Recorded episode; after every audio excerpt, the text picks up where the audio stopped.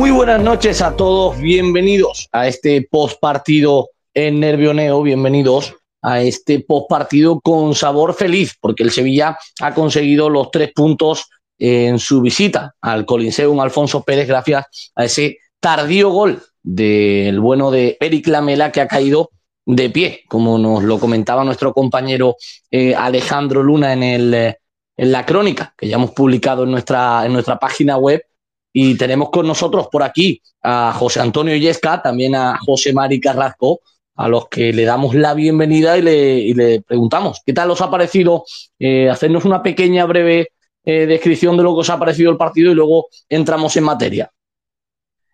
Buenas noches a todos. Eh, nada, yo me quedaría con una palabra simplemente, líder. Hola, buenas noches. Pues bueno, eh, al final lo importante, lo mejor sin duda del, partido ha sido la victoria, los tres puntos, porque ni mucho menos ha sido el mejor encuentro del Sevilla de Lopetegui. Pero bueno, así también ganan los grandes, ¿no? Cuando menos te lo esperas, minuto 93 y tres puntos más a la, mochila para hacer, para hacer pleno.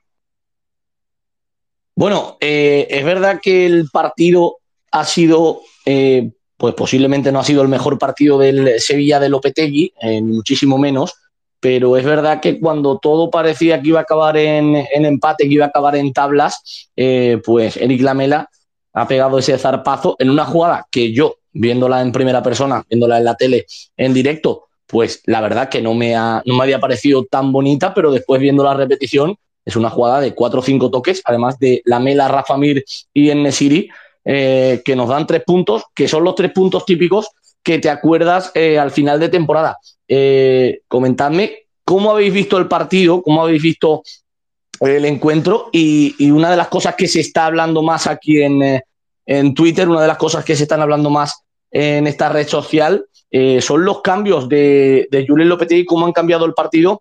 contadme, ¿qué os han parecido? Primero José Antonio y después José Mari. Pues mm, José Mari lo ha dicho mm, antes muy bien. La verdad es que eh, yo, lo he definido con una sola palabra, líder, porque el partido ha sido bastante malo, la verdad. No nos vamos a engañar. Para mí me ha, parecido un juego muy... Es verdad que, bueno, se, ha jugado lo que ha querido el Getafe, ¿no? Muchas interrupciones, muchas faltas. Algo que no parece que no ha cambiado con el nuevo entrenador Sí es verdad que quizás la intensidad con la que jugaban antes o ese nivel de dureza que tenían con Bordalás, pues eso sí lo han perdido, ¿no? Siguen dando, como decimos aquí por Sevilla, siguen dando leña, pero no, no tan a tantos extremos. Y yo creo que hasta el minuto 70, que prácticamente ha sido el primer disparo de Idrisi, es que no hemos aparecido por el partido. Y sinceramente, bueno, eh, las estadísticas ahí están, sí, hemos tenido la posesión de pelota y hemos tirado tres veces y ellos ninguna. Y yo creo que este es el gran secreto del Sevilla, ¿no? Que le tiran muy, muy, muy poco. Prácticamente Bono hoy ha sido un espectador más. Y lo hemos hablado en la previa hace un par de horitas y unas cuantas horas, perdón, y realmente el banquillo del Sevilla es lo que ha marcado la diferencia, ¿no? Y los cambios de Julio Lopetegui porque es que ha ido, ha ido claramente a por el partido y, al igualmente que, el último partido, Papu fue determinante, yo creo que hoy pues la entrada de Rafa Mir, eh, Lamela y e Idrisi, que yo destacaría a Idrisi, creo que ha sido de lo mejor del partido. bueno, yo creo que el Sevilla en ningún momento ha estado, en ningún momento se lo ha visto cómodo ha estado a gusto en el, campo, sobre todo por esa presión que desde el primer momento ha hecho el Getafe arriba.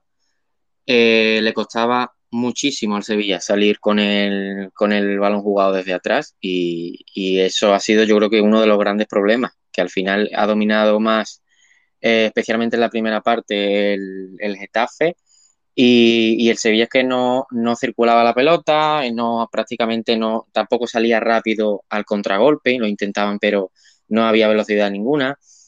Y ya está bastante fallón en los pases. Entonces, eh, sí es verdad que en la segunda parte, sobre todo con la entrada de, de, bueno, de hombres nuevos, de Rakitic y de Rafa Mil, incluso Idrisi o, o Rekic, que no lo he visto mal en el lateral izquierdo, eh, ya con esa, tampoco es que haya cambiado muchísimo el partido, pero sí es verdad que se le ha visto otra cara al Sevilla. Entonces ya con la entrada de esos, de esos futbolistas eh, parecía que el Sevilla se animaba un poco más arriba, tenía un poquito más de, llegada con, el remate de Diego Carlos o el, posterior de Cundé. Y, y, al final, bueno, es verdad que no ha hecho un buen partido el Sevilla, pero también es verdad que no ha dejado que el Getafe tire a puerta, porque al final el Getafe no ha tirado y prácticamente Bono no, no, no lo hemos visto.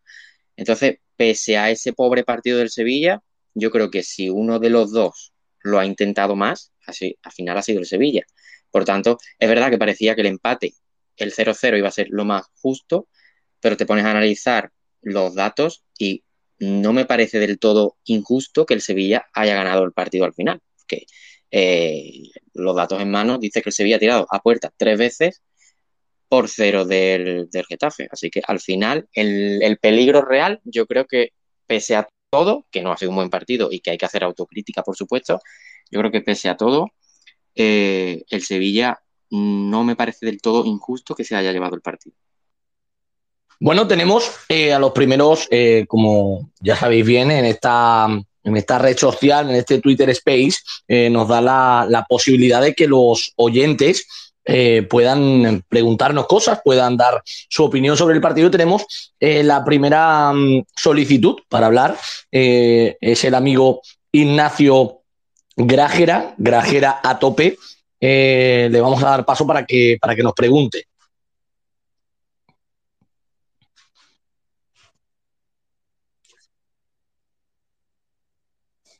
La segunda porque vengo de, de otro lado también hablando del partido. Mira, eh, es lo que yo estaba pensando, que no pensáis que hemos hecho un partido muy defectuoso, muy extraño, muy errático por lo que tenemos delante. Yo lo que estaba pensando en plan de, es como si tuviéramos al Atlético de Madrid delante que no juega nada, que es un correoso, mm, triste, eh, difícil de meterle mano y por eso nos ha costado el trabajo. Eh, lo dejo así un poquito en el aire a ver si vosotros pensáis lo mismo que yo. Buenas, Ignacio. Me, adelanto yo a, a mis compañeros. Eh, yo estoy de acuerdo contigo. El Getafe ha hecho su partido. O sea, el Getafe eh, es que no ha propuesto nada. ha parado mucho el juego, ha hecho mucha falta y, a la vista está que es que no ha tirado puertas. Mm, lo más que se han acercado una falta de timor que han lanzado a la barrera. Eh, quiero recordar así por encima, no recuerdo, comentaba Lopetegui en la rueda de prensa que no recordaba ocasiones de, del Getafe y, es así. Y evidentemente si no tiras a puerta pues es imposible que metas goles, ¿no? Y estoy de acuerdo un poco contigo en lo que has comentado porque, ya te digo, mm, creo que es que no ha propuesto nada el Getafe para llevarse los tres puntos. Yo creo que el Getafe mm, ha hecho un partido correcto, ¿no? Creo que le ha competido bastante bien al Sevilla, ha utilizado sus armas y ha estado a punto de, salirle bien, ha estado a punto de sumar un punto, que al fin y al cabo, eh, visto que no ha probado abono prácticamente, no habría sido tampoco un mal resultado para, el Getafe. No creo que haya hecho un mal encuentro el, equipo de Mitchell, porque al final eh, se, le ha visto que el Sevilla no ha estado cómodo en ningún momento pero sí es verdad que esa calidad en los metros finales, esa calidad que tiene uno y otro arriba, ha decantado, ha decantado el partido. Pero sí es verdad que arriba el Getafe ha hecho un partido muy pobre. Yo por, por terminar la, contestación al amigo Ignacio, eh, es verdad que el Getafe es uno de los equipos más por culero, y me tomo la, la licencia de la liga, es un equipo que pelea absolutamente todos los balones, que pelea absolutamente todo y que hoy le ha hecho un partido muy incómodo al Sevilla pero es verdad también eh, que el Sevilla eh, no ha recibido ningún tiro a puerta. Eh, creo que no ha habido ninguna ocasión clamorosa en la que Bono no se haya tenido que salvar. De hecho, lo ha comentado antes José Antonio y estoy totalmente de acuerdo. Bono ha sido un espectador más del partido. Y la realidad es la que es. La realidad es que el Sevilla ha sido el que en el último tramo del partido le ha puesto un poquito más de verticalidad al ataque. Ha tenido la ocasión de, de Idrisi, ese tiro de Idrisi. Después ha tenido el tanto anulado a Nesiri, por centímetros, eh, y no diré milímetros por, no equivocarme, pero eh, ha sido una jugada muy justa. Y, la realidad es la que es. La realidad es que el Sevilla ha sido el que más ha querido en los últimos minutos y que mm, cuando acumulas tanta gente buena en el campo, eh, al final pueden pasar cosas. lo venimos hablando en los últimos Twitter Space que hemos hecho, que el Sevilla tiene muchísimos jugadores y muy buenos. Y la última jugada lo deja muy a las claras. Eh, a mí me gustaría saber también la opinión de tanto de José Antonio como de José Mari, porque hoy ha habido un futbolista que el otro día, ya en el primer partido, eh, dio mucho al Sevilla porque forzó un penalti y hoy ha salido al terreno de juego y le ha dado al Sevilla quizás eso que el Sevilla demandaba, que es eh, Idrisi, es un futbolista que el año pasado no contó en el primer tramo de temporada, después salió cedido, ha vuelto y parece que tiene ganas de agarrar la camiseta. ¿Cómo lo habéis visto ustedes? Bueno, mm, voy a ser yo primero el que conteste a lo que has comentado, Edu. Pues ya te digo, yo lo he destacado, en mi comentario anterior lo, he destacado porque creo que estábamos careciendo, sobre todo la primera mitad, de ese jugador de banda que, bueno, que, que sea jugador de banda, ¿no? Porque Oscar no es jugador de banda y ha sido entrar y lo primero que ha hecho ha sido encarar, meterse hacia adentro y tirar a puerta. Tirar a puerta que no habíamos tirado en todo el partido. O sea, no sé si era minuto 69, 70 y tiene delito que, hasta ese minuto no hayamos tirado y las ganas que le ha puesto, hoy lo he visto mucho más tranquilo. Cierto es que el otro día lo estuvimos comentando en en otros postpartidos que lo vimos muy, muy ansioso Hoy lo he visto bastante correcto, creo que, se ha calmado un poco, se quitó un peso de encima el haber mm, forzado el penalti el otro día y lo que queda por ver es si le van a dar la oportunidad, si Lopetegui le va a estar dando la oportunidad, mm, porque bueno, el mercado sigue, Lopetegui lo ha comentado, ¿no? El mercado sigue abierto y aquí puede pasar cualquier cosa. Se están hablando de jugadores de banda y lógicamente si viene un jugador de banda Mm, o sale es porque va a salir alguno o hay que hacerle hueco de alguna manera, ¿no? Y yo creo que las ganas las tiene. Mm, creo que es un futbolista que mm, el año pasado, bueno, vino lesionado, no se pudo adaptar y cuando empezó a contar un poquito, eh, eh, se, fue cedido al Ajax, donde tampoco apenas pudo disputar minutos pero es un, futbolista que de hecho en el mercado ha tenido muchas muchas novias, ¿no? Por lo que se ha, comentado. Entonces yo creo que Idrisis puede ser una pieza, no digo importante, pero una pieza más de ese fondo de armario que, tan buena pinta está teniendo, ¿no? Eh, la entrada de Idrisis, bueno, puede ser que le haya dado algo más de, de velocidad, diría, o verticalidad quizás con esa, sobre todo llegando y rápidamente, eh, no se lo pensaba y como ha comentado antes José, eh, ha sido finalmente el primer jugador que tiró a puerta. Entonces, sí es verdad que, que ganas no le faltan, eh, pero a mí personalmente me ha, me ha mosqueado mucho la jugada de cuando Nava le da el balón a Idrisi y Idrisi no llega. No sé si es que empieza a correr más tarde, si es porque no tiene ahí la velocidad que tiene que tener, pero me ha, me mosqueado mucho esa jugada porque yo creo que podría haber llegado. Entonces, estoy leyendo muchas buenas impresiones de Idrisi en los minutos que ha tenido. No ha estado mal, pero no sé, a mí se me termina de. Todavía se me queda un poco corto. No sé qué va a pensar Lopetegui, que al final es el que tendrá la última palabra. Me encantaría que Idrisi eh, acabara siendo importante y triunfara pero no sé, si es verdad que a día de hoy mm, me sigue dejando, me sigue dejando alguna duda. Es verdad que ha intentado revolucionar el partido y por momentos ha estado ahí intentándolo, pero no lo veo yo al nivel de quizás el resto de los extremos o de la plantilla, no sé. Bueno, respecto a eso, otro de los futbolistas que ha entrado en la, segunda mitad y ha, nutrido al equipo de otra cosa distinta es Rafa Mir. En la previa pues estábamos diciendo si jugaría, si no jugaría. Eh, eh, ha salido los últimos minutos. ¿Cómo lo habéis visto?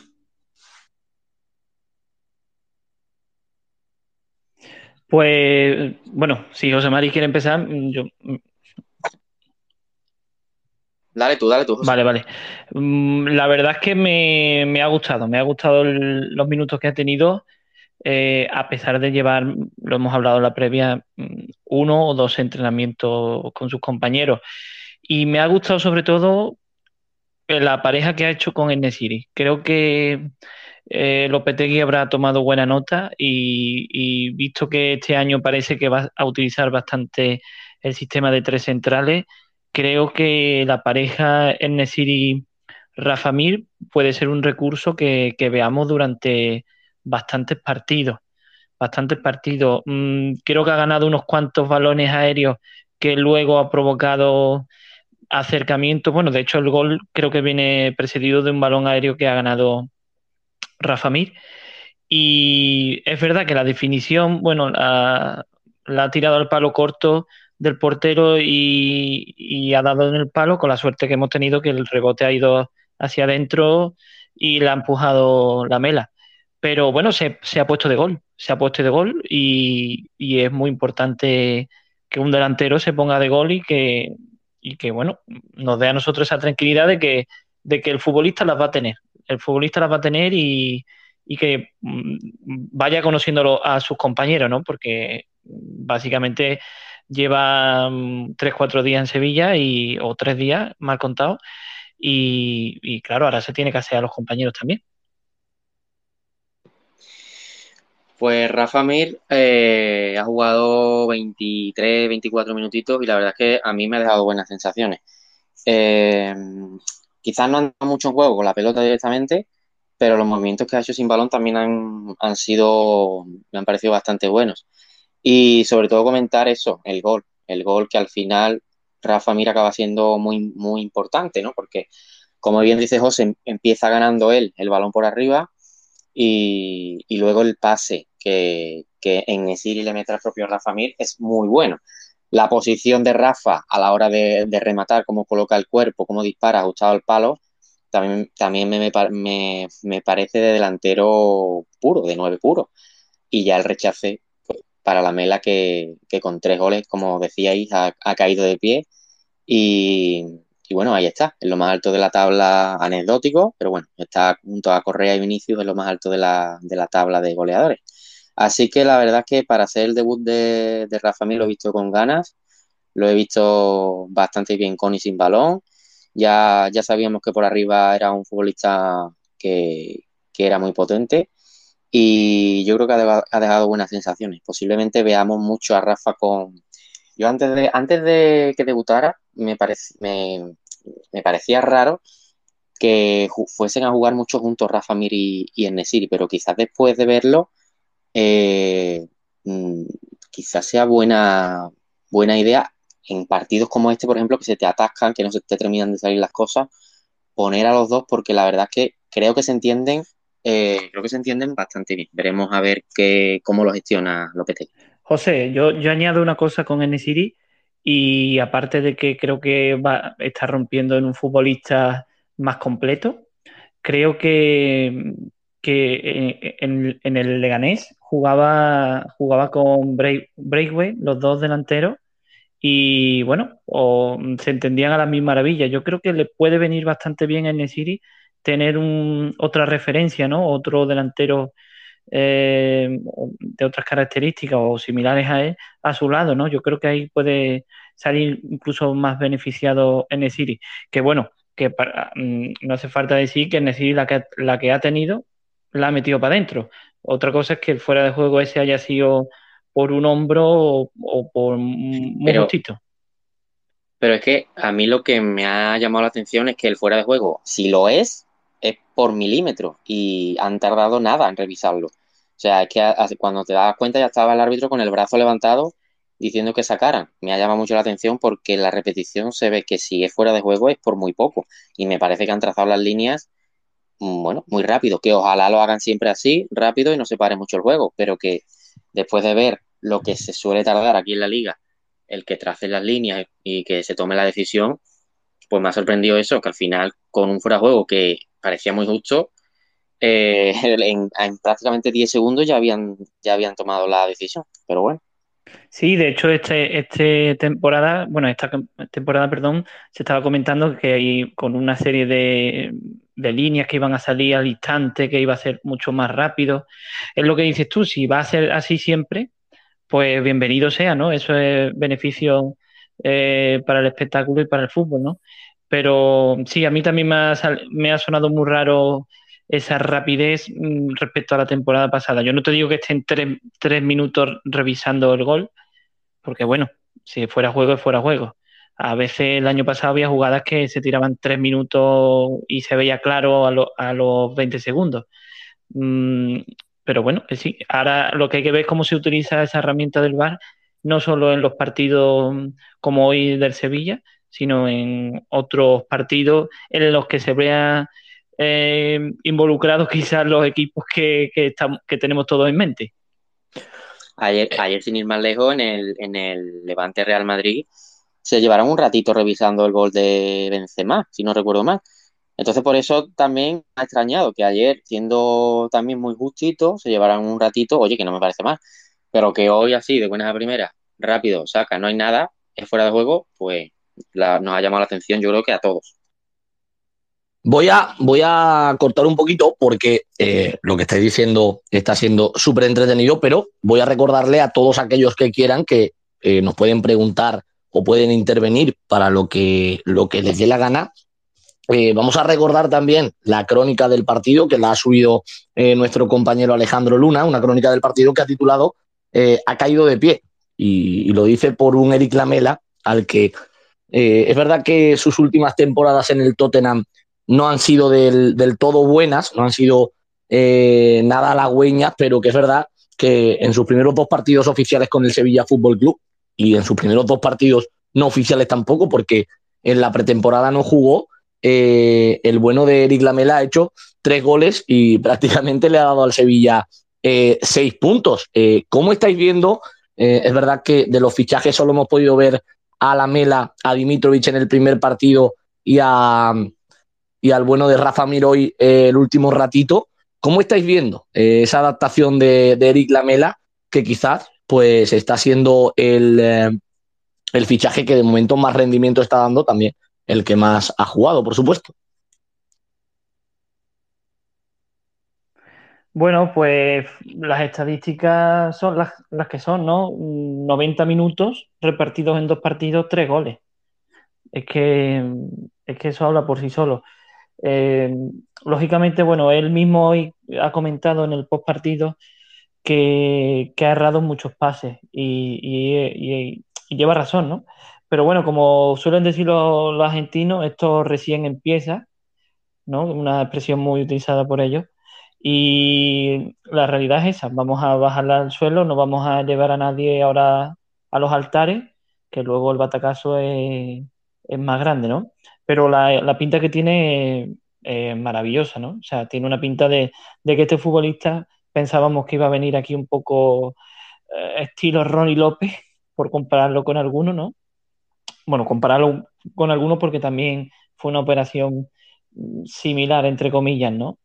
Eh, pero todo lo contrario, parece que ha caído de pie, parece que a Julen Lopetegui le ha entrado por el ojo porque si Suso estaba, yo ya comenté en la previa que si Suso estaba disponible lo iba a poner, como así ha sido, y, nada, nada más que se ha dado cuenta que, que Suso no podía aguantar el partido, lo ha quitado en el descanso. Y ya sabemos que Suso además es un futbolista que en el minuto 60 o 70 lo tiene que quitar porque es que está fundido. Antes de que intervenga José Mari, voy a aprovechar para darle la bienvenida a otro más de la casa, a Manuel López. Muy buenas, Manuel. Hoy contento por el partido de, de tu Iván Rakitic, ¿no?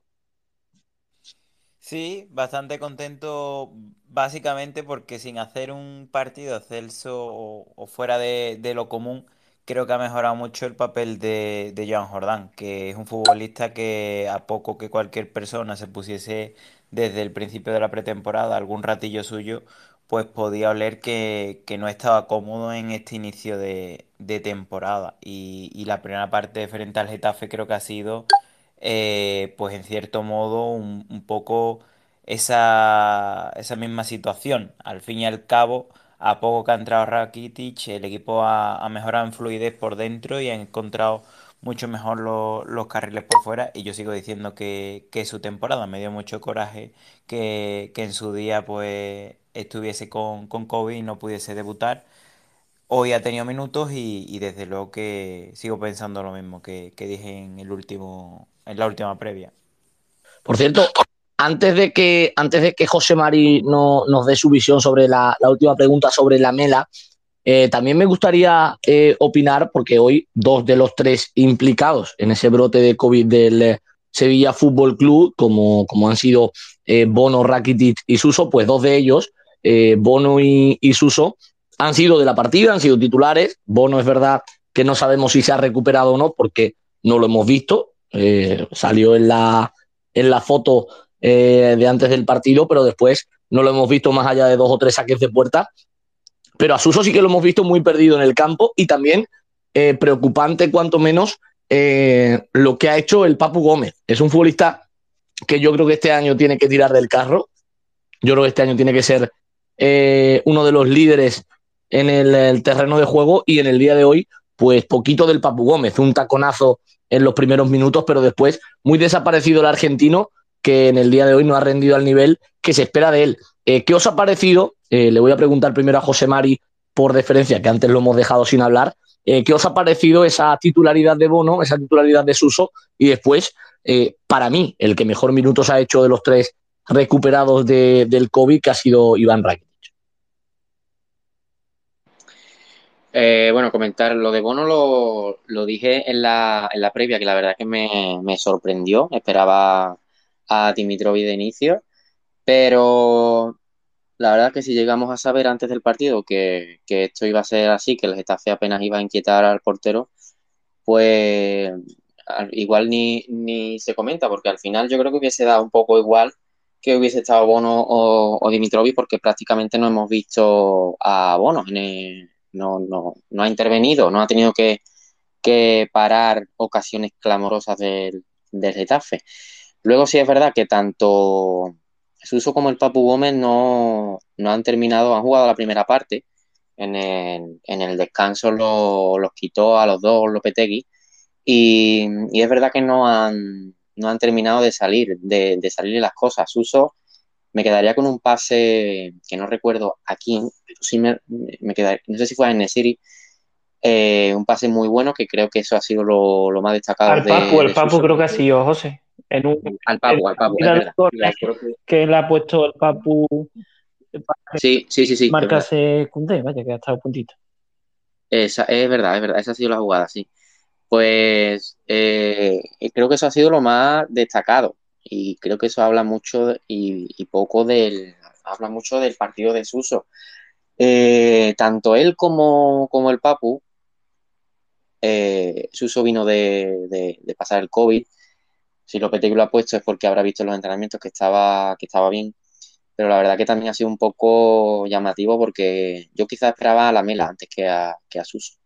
Pero evidentemente el entrenador es el que sabe, el que los conoce, el que está en cada entrenamiento día a día y es el que entiende y lleva, y lleva la manija. Eh, luego del Papo Gómez, lo hemos visto también que ha tenido que, que bajar mucho eh, a, recibir balones. En, ese aspecto me ha recordado un poco, lo comentaba durante el partido, me ha recordado un poco a Vanega porque lo hemos tenido que ver muy atrás a veces y no, no le terminaban tampoco de, de, salir las cosas. Contra el Rayo Vallecano, no vi, ese, no vi el Sevilla Rayo, vi un resumen, pero solo con ese gol de, de la mela en, la, en, el que el Papu deja pasar dos veces la pelota por debajo de las piernas. O sea, y, los comentarios de la gente de que el Papu hizo un gran partido. Hoy la verdad es que se ha quedado, se ha quedado un poco flojo. Eh, pero bueno, yo creo que nadie duda de la calidad de, del Papu y seguro que al final va a acabar siendo un, un futbolista, yo diría, clave en el, en el Sevilla ahora mismo. Y lo había algún jugador más por ahí que comentar, ¿no? Se te ha quedado atrás lo de la mela, José.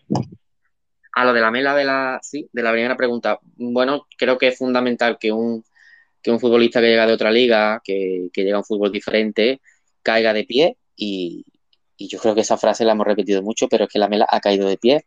Tres goles en, en dos partidos, menos de dos partidos de hecho. Y, y ahí está. Además de los goles, yo creo que da muy buenas sensaciones. Eh, se le ve que tiene mucha calidad, que es un futbolista muy elegante y, yo creo que además ha venido con ganas, que, me parece fundamental, con ganas de demostrar, como ya, como ya lo dijo. Además, es muy exigente, es muy autocrítico. Después del partido de esta noche, eh, lo hemos visto volver a decir que, hay muchas cosas que mejorar, que hay que seguir. Y, se le ve un futbolista eso, con, mucha autocrítica y mucha humildad. Así que la verdad es que mm, bastante satisfecho con estos primeros minutos de, de la mela con el que había quizás alguna duda cuando llegó, qué Lamela vamos a ver, pues si el Lamela que vamos a ver es este, por mí, encantado. Y ojalá meta, ojalá marque en todos los partidos. Bueno, yo voy a hablar sobre lo que los contagiados, ¿no? Esa era la pregunta. Mm, bueno, en la, previa hemos comentado que, Bono, si está bien, ya sabemos que es el portero titular para Lopetegui. Y bueno, que el desgaste que tiene un jugador de campo no es el mismo que el portero. Entonces yo creo que ha abogado por, mm, o ha apostado, perdón, por, por mm, darle la titularidad a su portero eh, titular, valga la redundancia.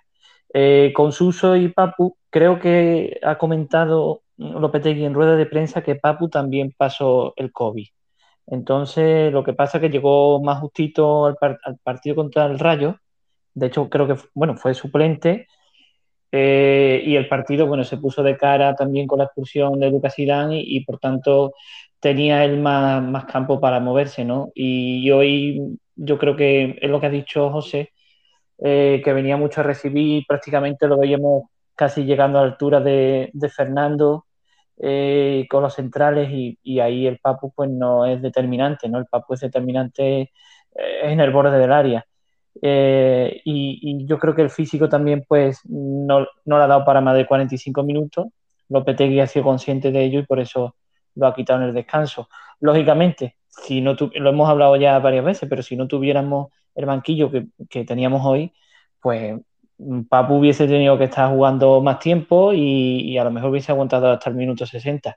Y con Suso va de lo mismo. Suso acaba de salir de, eh, del COVID y le ha dado 45 minutos, te, ha dado 3, 4 pases interesantes, pero cierto es que también se le, se le, hombre, se le nota que, este, este tiempo que ha estado inactivo, mm, a Suso cuando está inactivo que se le nota, o sea, Suso no puede parar dos semanas porque es que no, puede. En cambio, Iván Rakitic, bueno, pues ha salido fresco, ha salido con ganas y la segunda parte, eh, que creo que ha sido los 45 minutos, yo lo he visto bastante bien. Es verdad que le ha costado, mm, digamos, adaptarse al, partido. Ha empezado el Getafe un poquito mandón en la segunda parte, provocando varios, varios saques de esquina. Y hasta que un poco se ha ubicado el equipo de nuevo con ese cambio extraño que si ha salido Fernando, era Papu, esa ha sido la anécdota del partido, ¿no? Que ha salido el número 25 en, el, en la tablilla de, los cambios cuando era el 24. Bueno, eh, de hecho, estábamos viendo el partido y no sabíamos si había salido el Papu, no lo había salido, eh, si había sido Fernando. Había un poco ese de barejuste, ¿no? Ese, esa anécdota. Y yo creo que hasta que se ha adaptado ese nuevo engranaje, ¿no? Con los dos jugadores que han salido en el descanso, pues Rakiti no ha podido dar un paso adelante. En cuanto que creo que la figura de Jordán, mm, creo que hay que destacar que Jordán bajo mi punto de vista, eh, estos dos primeros partidos lo veo de eh, falta, de falta no es Jordán que nosotros hemos visto en el Sevilla. Eh, creo que le va a venir súper bien la competencia de Rakiti. Y bueno, si acaba llegando Delaney, pues más, más, de lo mismo, ¿no? Porque recuerdo que estuvimos hablando en uno de los podcasts que, que no solo puede sustituir a Fernando, sino puede ser un acompañante mm, de Fernando, ¿no?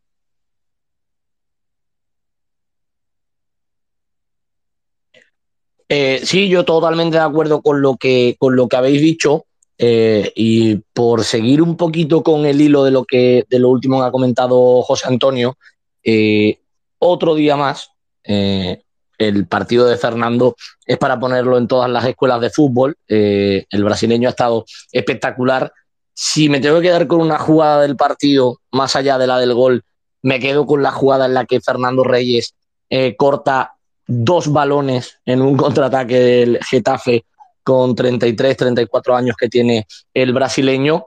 Eh, una vez más, el bueno de Fernando, eh, que todo el mundo decía que por qué lo había quitado en el descanso, es verdad que lo ha comentado José Antonio, que ha sido una de las, una, una de las anécdotas del, del partido, ese cambio que la realización, los grafismos pusieron que era Fernando y que después se vio que era el Papu Gómez, eh, pues es verdad que nadie lo entendía. Otro partido espectacular de Fernando y también un partido más, otro más en la, en la cuenta, partido espectacular de la pareja Diego Carlos Cundé.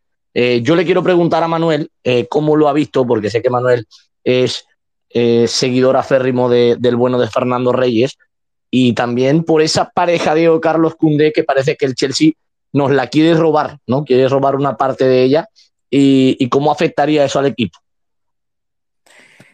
Bueno, pues evidentemente ese triángulo mágico es el que ha sostenido al Sevilla durante toda la temporada pasada y, evidentemente es lo que se espera que, se aguante también de, de, cara a esta.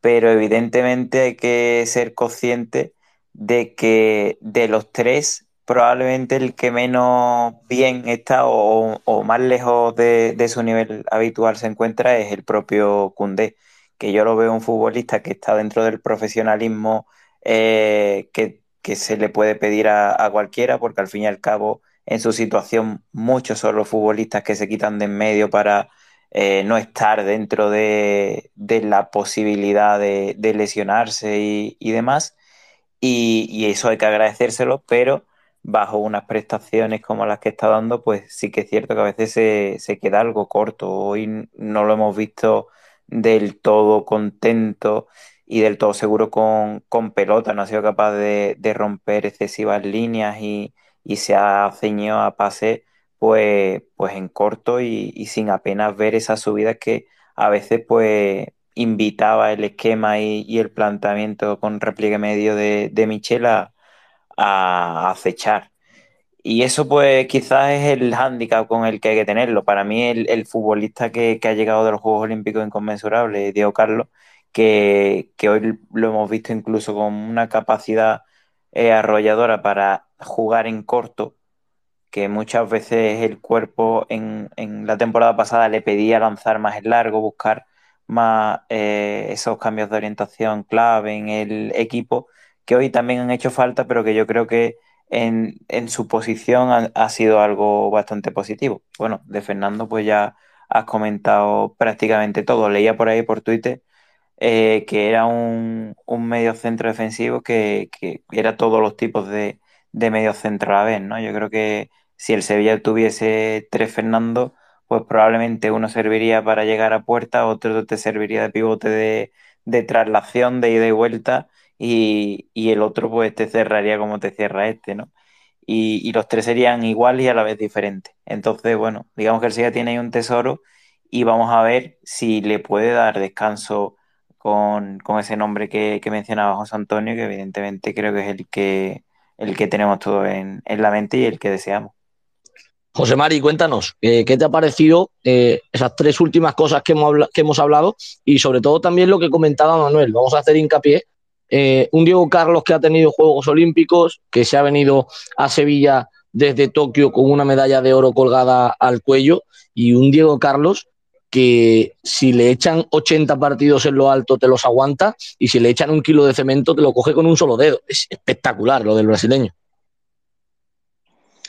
Sí, sí, totalmente. No ha tenido vacaciones, pero eh, está mostrando un nivel increíble. Ahora mismo incluso mejor que, que Cundé, que no es que Cundé esté mal.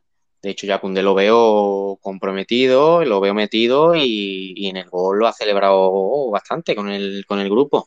Pero sí es verdad que Diego Carlos está ahora mismo eh, a un nivel increíble. Y eso que prácticamente no, no ha tenido tiempo para, para parar, ni para tomarse un descanso, ni nada. Ha venido de allí, de los Olímpicos, y, a jugar. Y ahí juega y lo hace eh, de una manera increíble. De hecho, incluso ha podido marcar con ese eh, increíble remate de cabeza llegando desde atrás.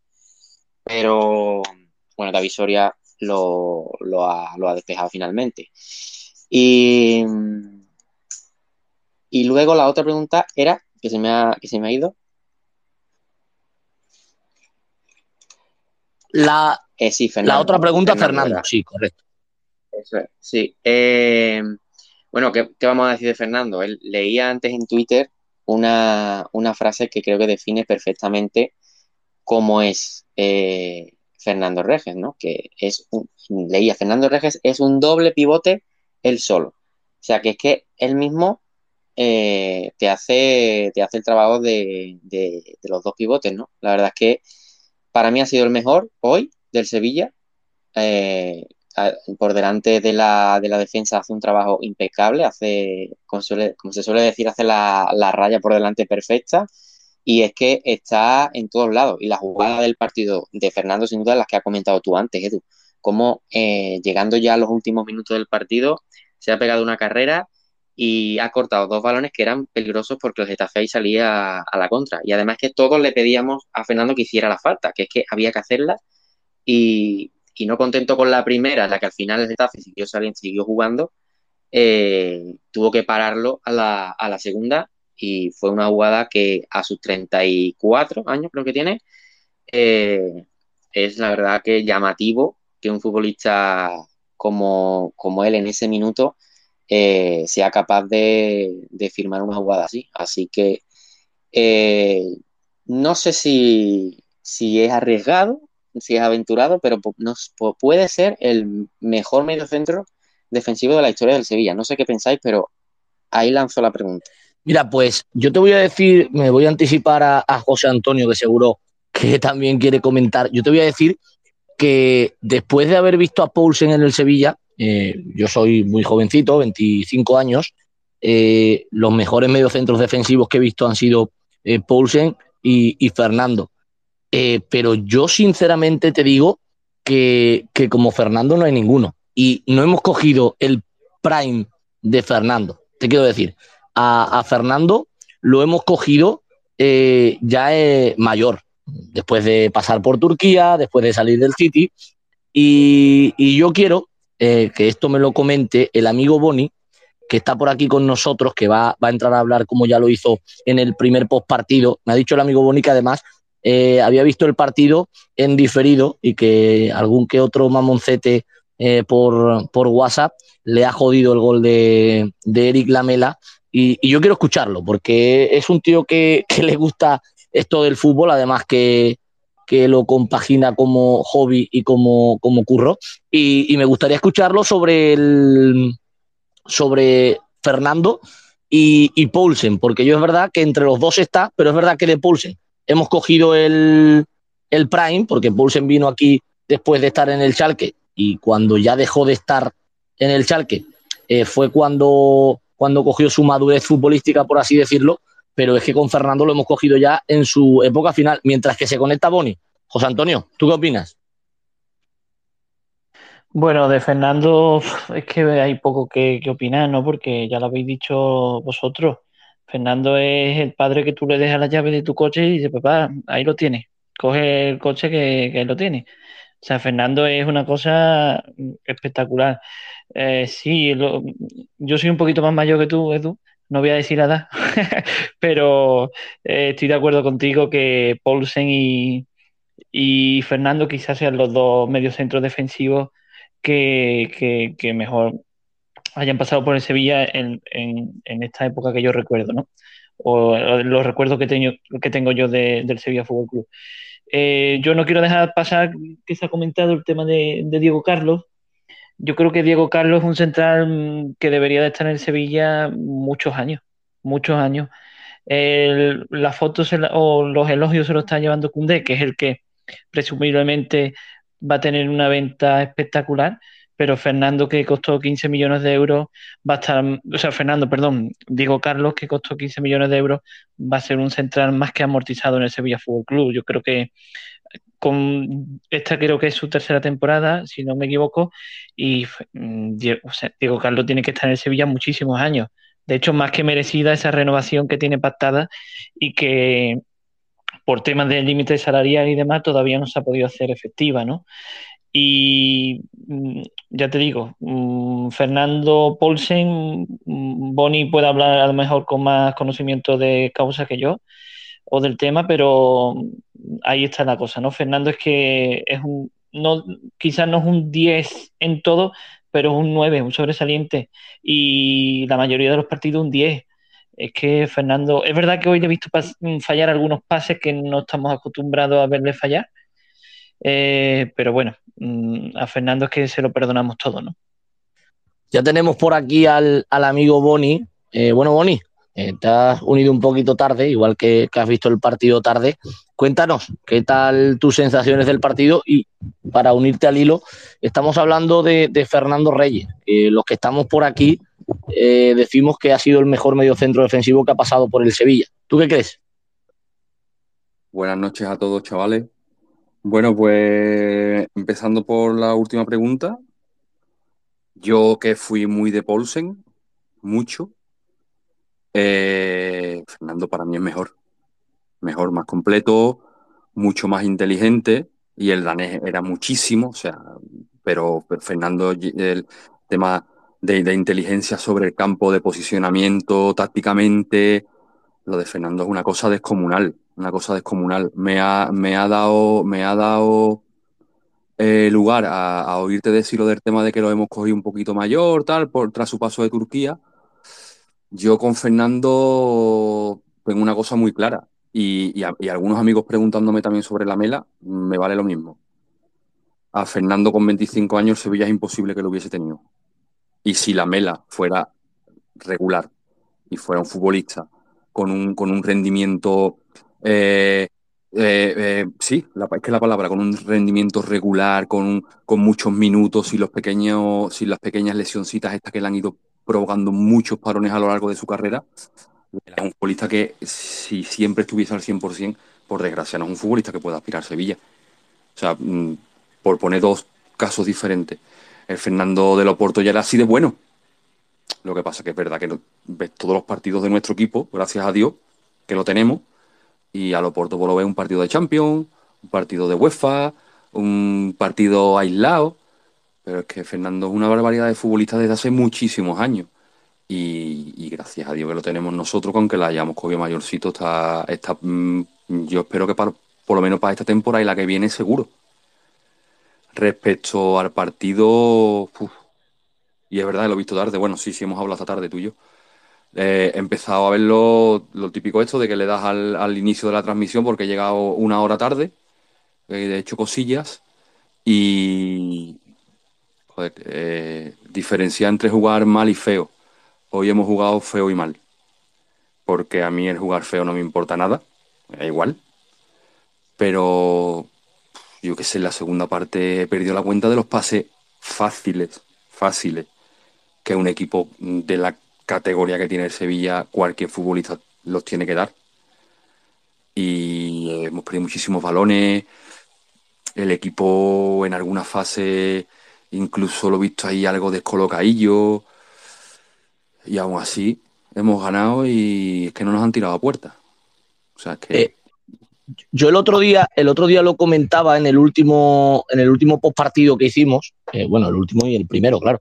Eh, lo comentaba que los primeros partidos de la temporada no dejan de ser una continuación de la pretemporada. La pretemporada del Sevilla este año, si el año pasado fue cortísima por los motivos que todos sabemos, porque hace eh, un año y dos días estábamos ganando la, Europa League porque teníamos la Supercopa a la vuelta de la esquina y demás. Si el año pasado fue corta, este año, con ese brote de COVID eh, justo antes de la última semana, ha sido prácticamente igual de corta. Eh, le ha quedado un partido y muchos entrenamientos al, al, Sevilla en el tintero, pero, pero es verdad que hoy se ha visto quizás lo que no se vio ante el Rayo Vallecano. También es verdad que el Rayo Vallecano jugó 75, 78 minutos con un futbolista menos eh, y que el Rayo Vallecano, obviamente, con todos mis respetos, no es el equipo que es el Getafe, que es un equipo muy bien trabajado, eh, sobre todo por la etapa anterior de, Bordalás en el equipo. Eh, hoy se ha visto quizás a una cuña muy fallón, hoy se ha visto a un Fernando muy fallón, aunque para mí ha sido el mejor del equipo, se ha visto a un Enesiri muy perdido en el campo porque no le han llegado balones y es un futbolista que necesita balones, pero le voy a preguntar primero a, José Mari, que es el que más tiempo lleva sin hablar. Eh, el Sevilla tiene fondo de armario, lo hemos comentado esta tarde en el, en el prepartido, tiene mucho fondo de armario y para mí, junto al Atlético de Madrid, eh, es el equipo de la, de la liga que mejor banquillo tiene y por ende mejor plantilla. Eh, hoy el equipo consigue mm, cambiar el sino del partido con los cambios lo que te aporta Idrisi, que es un futbolista que no cuenta, yo me voy a meter eh, eso ahí en el tintero, no cuenta o no contaba, pero que las dos apariciones que ha tenido en la liga han sido bastante buenas, con un Lamela que ha caído de pie, porque ha caído de pie, y estoy totalmente de acuerdo en lo que ha dicho Boni, y, con un Rafa Mir que hoy se pone de gol una vez, la tira al palo y el balón acaba entrando. Entonces yo quiero escucharos sobre, sobre eso último, sobre los cambios y lo que han aportado al equipo, porque creo que va a ser algo que lo vamos a ver mucho durante la temporada. Sí, pues totalmente. Creo que los cambios han determinado que, al final Sevilla consiguiera, parecía que no, pero que consiguiera al final ganar el partido. Seguramente con, con los 11 de la primera parte, no lo sabemos, ¿vale? Es evidente pero dudo mucho que con los 11 de la primera parte el Sevilla hubiese ganado. Sin embargo, la entrada de la entrada de la Mela, la entrada de, de Rakitic sobre todo, eh, esa, esa, dupla de Rafa Mir con el Nesiri, que como hemos dicho antes se han entendido bastante bien, eh, las ganas que, ha puesto Idrisi en la banda izquierda, que ha sido además el que ha que podemos decir que incluso el primero que lo ha intentado, el primero que se ha metido con peligro en el área de todo, del, Sevilla en todo el partido con ese primer tiro a puerta, eh, está claro ya el año pasado mm, Lopetegui eh, dio lecciones desde el banquillo, o sea, sacando con los cambios, él ganó los partidos.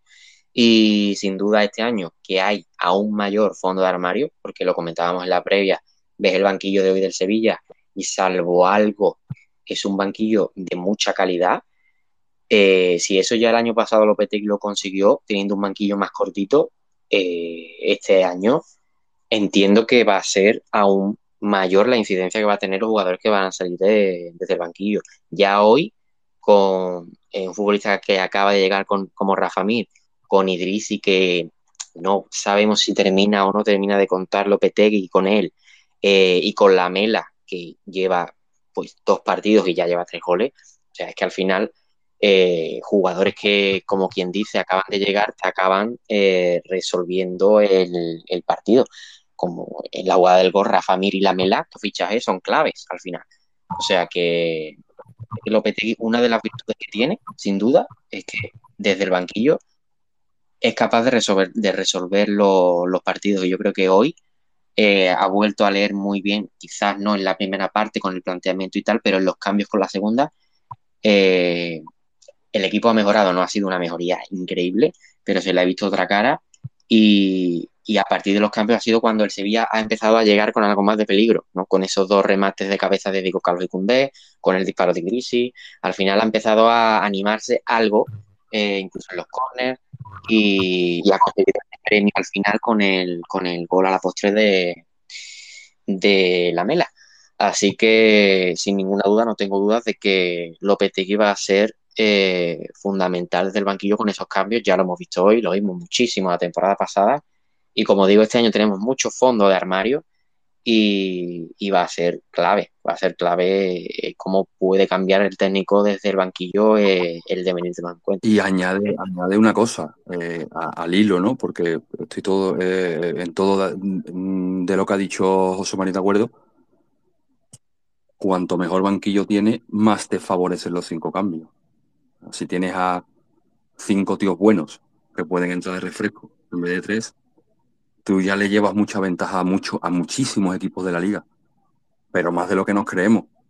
No voy a dar nombre ni, ni equipo, pero es que los cinco cambios del Sevilla de hoy, quitando Requi, quizá, quizá y a lo mejor mm, también, son titulares en 15 equipos de la liga, pero seguro. Voy, voy a aprovechar antes de que hable José Antonio, porque tenemos por aquí a, a Rafa, a Rafa Iker eh, al bueno de, Rafa Iker 30, eh, le voy a dar paso para que, para que nos pregunte o para que dé su, su opinión al respecto. Muy buenas. Eh, Rafa Iker, no sé si Rafa o si Iker. Cuéntanos.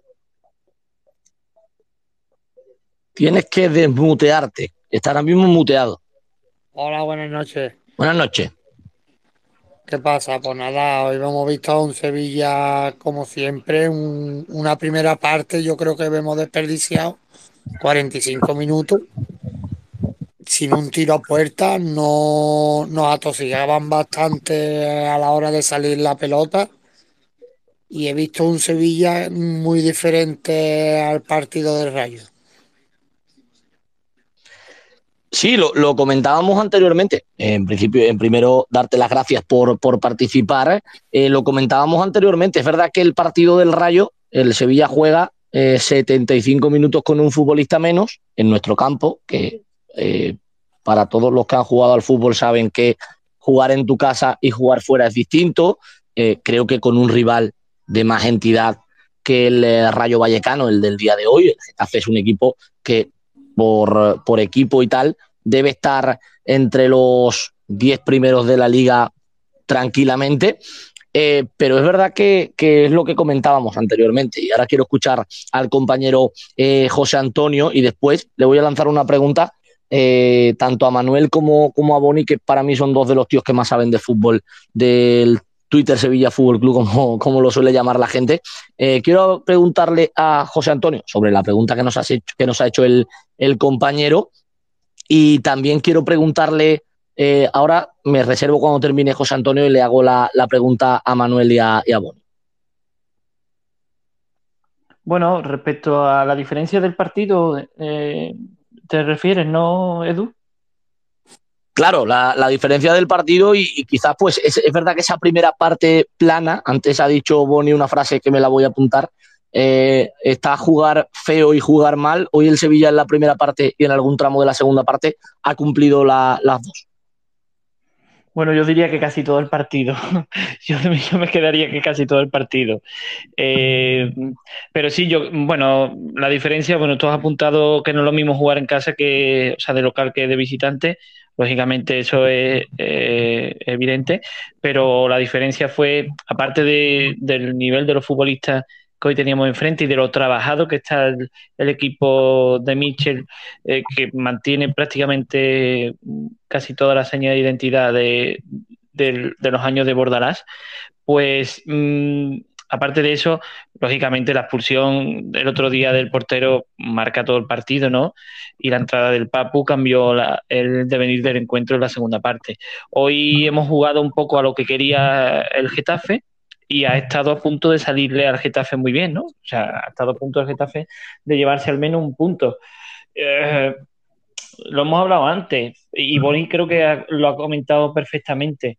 Los cinco cambios nos van a beneficiar muchísimo, muchísimo. Y no hay que nombrar ningún equipo, eh, ni mucho menos, pero la plantilla que se está conformando y que, si Dios quiere, eh, cuando termine el mercado de fichaje, vamos a tener mm, posiblemente, posiblemente, y creo que no me, no, no me pillo los dedos, puede, mm, va a ser, si no la mejor de la historia reciente del Sevilla, mm, de las tres mejores seguro, ¿no? O sea, yo creo que va a ser la mejor, eh, y, o entre las mejores, eh, porque hay todavía futbolistas que tienen que demostrar que están hechos para un Sevilla, ¿no? Rafa Mir se le pre presupone un talento y una capacidad eh, y, una mejora que todavía tiene que demostrarlo en el Sevilla Fútbol Club. Pero mm, es que el banquillo, eh, Lope, has dicho José María antes una cosa, Lopetegui ha gestionado muy bien los cambios, etcétera, etcétera. Pero es que yo me pongo la piel de Lopetegui y el año pasado miraba el banquillo y veía a Muniz que estaba medio con la cabeza que no estaba aquí, el de Jong que había perdido la confianza, Gudel que era meterse atrás, eh, y con eso puedo seguir, seguir y seguir. Y este año mira para atrás y ve a la Mela que viene de meter dos goles, ve a Rakiti que el año pasado era titular indiscutible, ve a um, dos laterales que vienen que, que cuando los veamos jugar nos van a sorprender muchísimo, un toro, ¿no? Como Rafa Mir, y, es que dices tú, vaya pedazo de banquillo que tengo. Y de hecho, le, he leído esta noche durante el partido, creo que ha sido Miguel Quintana, que también de esto sabe un poquito, que mm, seguramente sea el mejor banquillo de, primera división.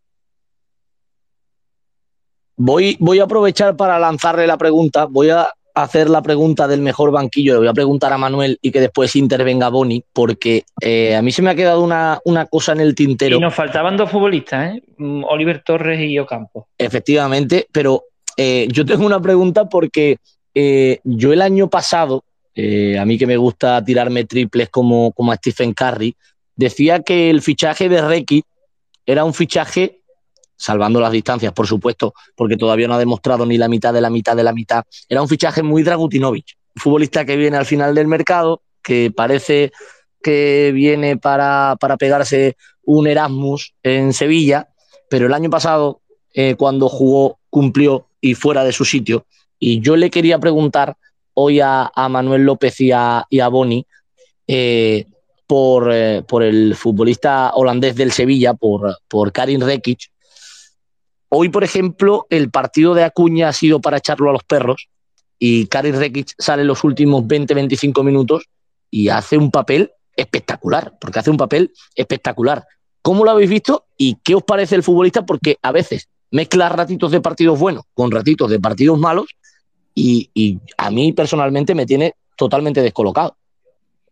A mí personalmente me, me está sorprendiendo mucho principalmente porque cualquiera que lo hubiese visto un poquito cuando empezó a despuntar en el Manchester City y sobre todo más recientemente en el PSV y en el ERTA, eh, pues podría pensar que era un fichaje mm, hecho por Monchi más que nada porque necesitaba más cantidad que calidad para, el centro de la saga y al fin y al cabo pues se trajo a, la opción que, que se le puso por delante.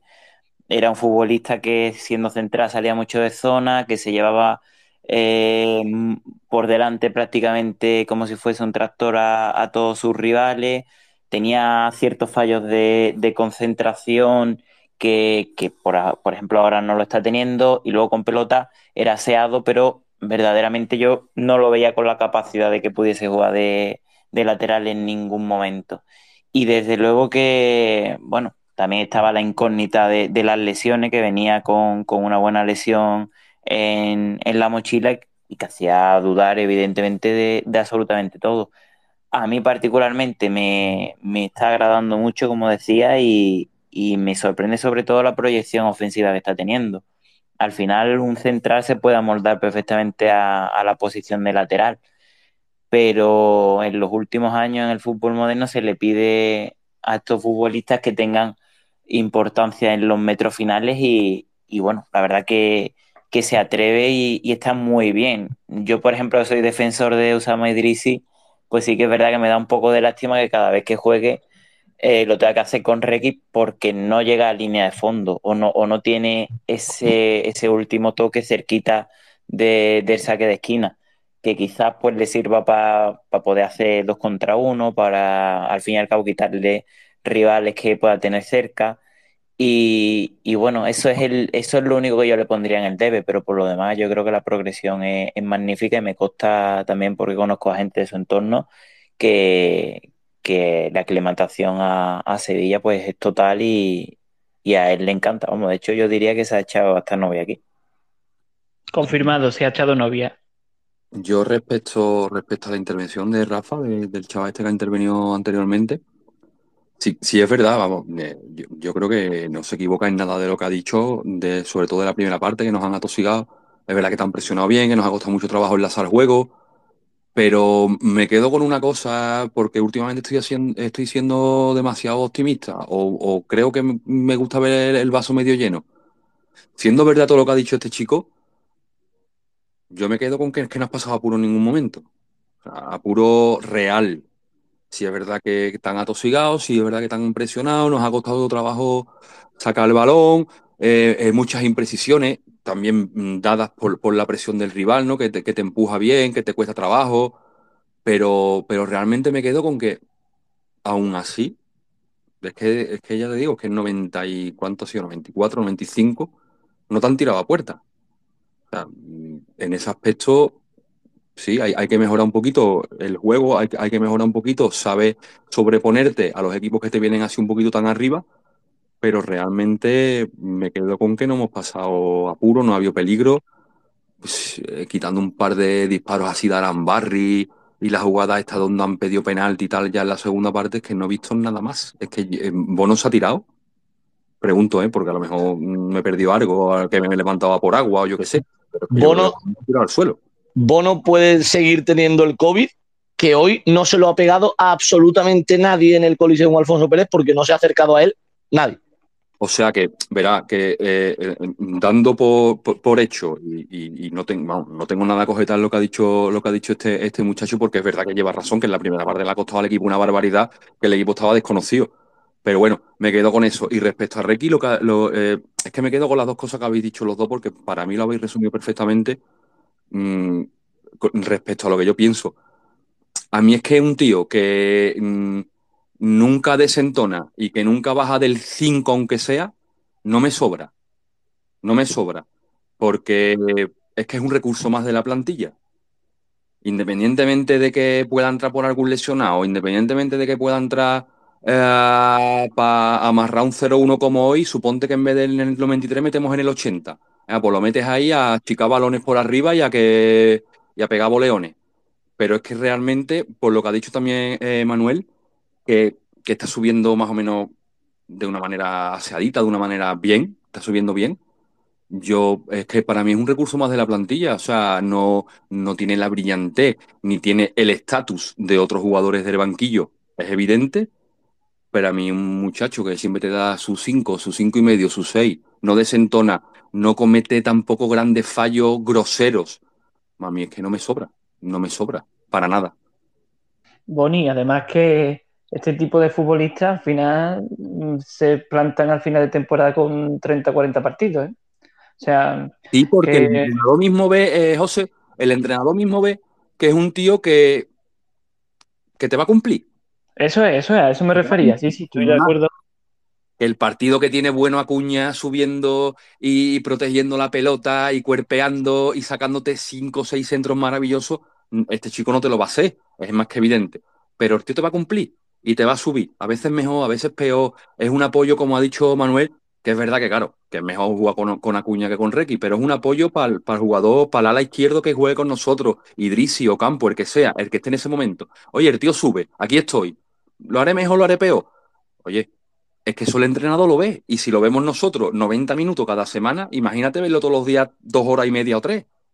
Pues al final lo que tú sí, dices. Sí, que no, claro, no claro, se lo piensa, claro no se lo piensa. Con él.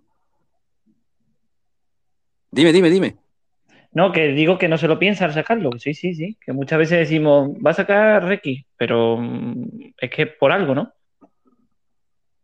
Hoy, hoy mismo me voy a entrometer un momento. Hoy mismo eh, yo lo estaba viendo con un, con un grupo de amigos y, el quinto cambio, cuando eh, la realización ha enfocado a, a Karin Rekic, que estaba a punto de salir al campo, me han dicho, bueno, es que teniendo a, Iván, o sea, teniendo a, a, Iván Romero, teniendo a Pedro Ortiz, teniendo a futbolistas del centro del campo, ¿por qué saca Rekic? Vale, ¿por qué saca Rekic? Es un lateral izquierdo, pero es que en ningún libro de fútbol. Acuña estaba mareado, ¿eh? Me parece que ha dicho Julen que la han, la han retirado porque estaba mareado. No, pero, pero, no pero fuera parte de que esté mareado o fuera parte de que no, eh, hay una corriente en el fútbol y creo que eh, tanto Manuel como Boni que se han movido por el fútbol base, eh, siguen infinidad de partidos, eh, es la corriente de que cuanto más delanteros tengas, más goles vas a marcar. Y, la realidad es que eso, eso es mentira. Eh, tener seis delanteros en el campo no te asegura meter más goles que teniendo uno. Y, y es verdad que el Sevilla, eh, no sé si por el cansancio del Getafe, no sé si porque obviamente has metido al Getafe en su campo empujando, el Sevilla con Rekic ha ganado en Teresa, porque es verdad que el partido de Acuña ha sido muy deficiente, si, si bien decís que ha sido porque estaba eh, mareado, eh, totalmente lógico y comprensible, pero es que hoy Rekic le ha dado al Sevilla otra forma de entrar por banda, es verdad que no te va a llegar al fondo como ha dicho Boni, no te va a llegar al fondo y te va a poner un centro perfecto como te lo pone eh, el huevo Acuña, pero es verdad que es una realidad que es un futbolista que cumple siempre, que, siempre está. Y para quitarnos un poquito ya del tema del partido, creo que hemos tocado todos los palos, todas las líneas. Eh, del único que quizás no hemos hablado es de Jesús Navas, que hoy también ha estado un pelín fallón, eh, vamos a centrarnos ya un poquito, estamos en el, en el mercado de, fichajes, estamos en la época veraniega y, yo estoy preocupado, yo estoy preocupado porque eh, según la prensa y según muchísima gente, eh, Thomas Delaney lleva siete días y medio en un avión y, me gustaría que alguien haga una llamada de auxilio al futbolista danés porque es un futbolista que parecía hecho, que varias veces nos han dicho que ya estaba todo cerrado, varias veces nos han dicho que ya estaba todo hecho. Eh, ¿Qué pensáis? Y también quiero escuchar a los que lo hayan visto, y digo que yo no lo he visto jamás en la vida jugar al fútbol, más allá de 3-4 partidos con el Dortmund y 3-4 partidos en la, última Eurocopa con, Dinamarca. ¿Qué puede aportar Tomás Delaney al, Sevilla Fútbol Club y, y, cómo encajaría su fichaje en el sistema de López?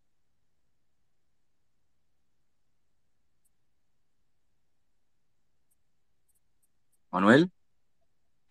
Venga, venga, me, animo, me animo. Eh, bueno, es un futbolista que yo ya lo llevo diciendo mucho tiempo, eh, es, un, es un multiuso y, como comentaba José Antonio hace un ratito, yo incluso lo veo más acompañante de, Fernando a día de hoy que, reemplazo del brasileño. Yo iba a decir algo ah. parecido. puede, puede, serlo, pero bueno. Mm, sí, sí, sí, sí, Buena señal es que pueda jugar por Fernando o con Fernando. Sí, sí, evidentemente. Y, más con, la imagen que hemos visto hoy de, de Jordan, por ejemplo. A mí me parece que puede ser un, futbolista que, dentro de lo que cabe pues será etiquetado de, de pivote defensivo, pero realmente a poco que te pongas cualquier partido del Dortmund de, la temporada pasada, menos el tramo que estuvo algo lesionado, eh, vas a ver muchas asistencias a, a Haaland y, bueno, casi todas de, balón al espacio, de, decir, bueno, es que esto se puede hacer perfectamente en el Sánchez Pijuán con, con Youssef Nesiri. Y, y, en Dinamarca también ha jugado bastante suertecito. En esta Eurocopa me refiero, que vamos, que ha pisado área, que ha, que ha creado juego, lo que tú dices, balones al espacio. También es verdad que estaba al lado de un animal, que es Hoiber, pero bueno, que si lo hace con Fernando tampoco es malo. De hecho, no es malo, es igual o mejor que Hoiber.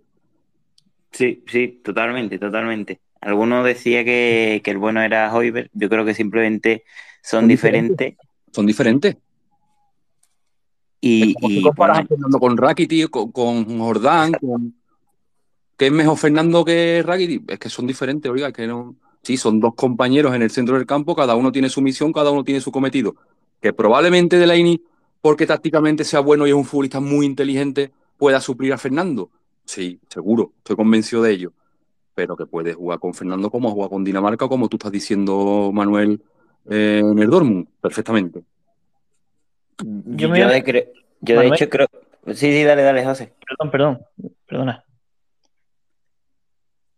vale, eh, yo me voy a meter y voy a lanzar una pregunta. Bueno, si Delaney viene a acompañar a Fernando, habrá que traer entonces un pivote, ¿no? ¿No suena entonces el nombre ese que ha salido de cámara? Pivote central. Es que Delaney también ha jugado de central. Entonces yo verdaderamente creo que, que Delaney te puede hacer la triple función y, te quitas de problema. Claro, es que no tenemos fichas, claro. Es que las fichas son las que son, eso es evidente. Claro. de hecho, yo creo que si, que si tuviéramos ahora mismo fichas, pues ya estaría Delaney aquí, la verdad. Creo que el, el, problema o, o, no cerrar fichajes de Delaney viene porque es que tenemos un déficit de que tenemos que, que colocar, entre comillas, seis futbolistas.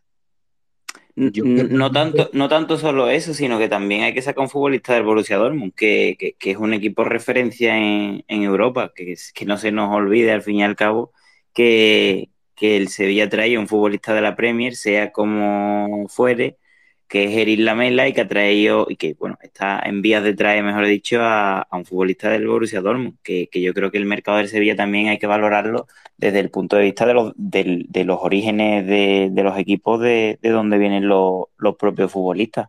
Hay que valorarlo también un poquito así. Yo, quería... Yo, quería... Dale, dale, Boni, dale, Boni. No, no, no, venga, dale, dale. No, si yo simplemente quería decir que yo... Mm, eh, viendo que los jugadores que hemos traído últimamente, Montiel, la Mela, eh, el mismo, bueno, Rafa Mir que te puede jugar como referente solo o como hoy con el Nesiri, yo creo que el, hecho de, del danés, si viniese, es que es una pieza más de lo que eh, hablamos el otro día, de que tenemos una cantidad enorme de jugadores que te pueden jugar en dos y tres posiciones. Me refiero, eh, Delaney y aparte otro. No lo creo.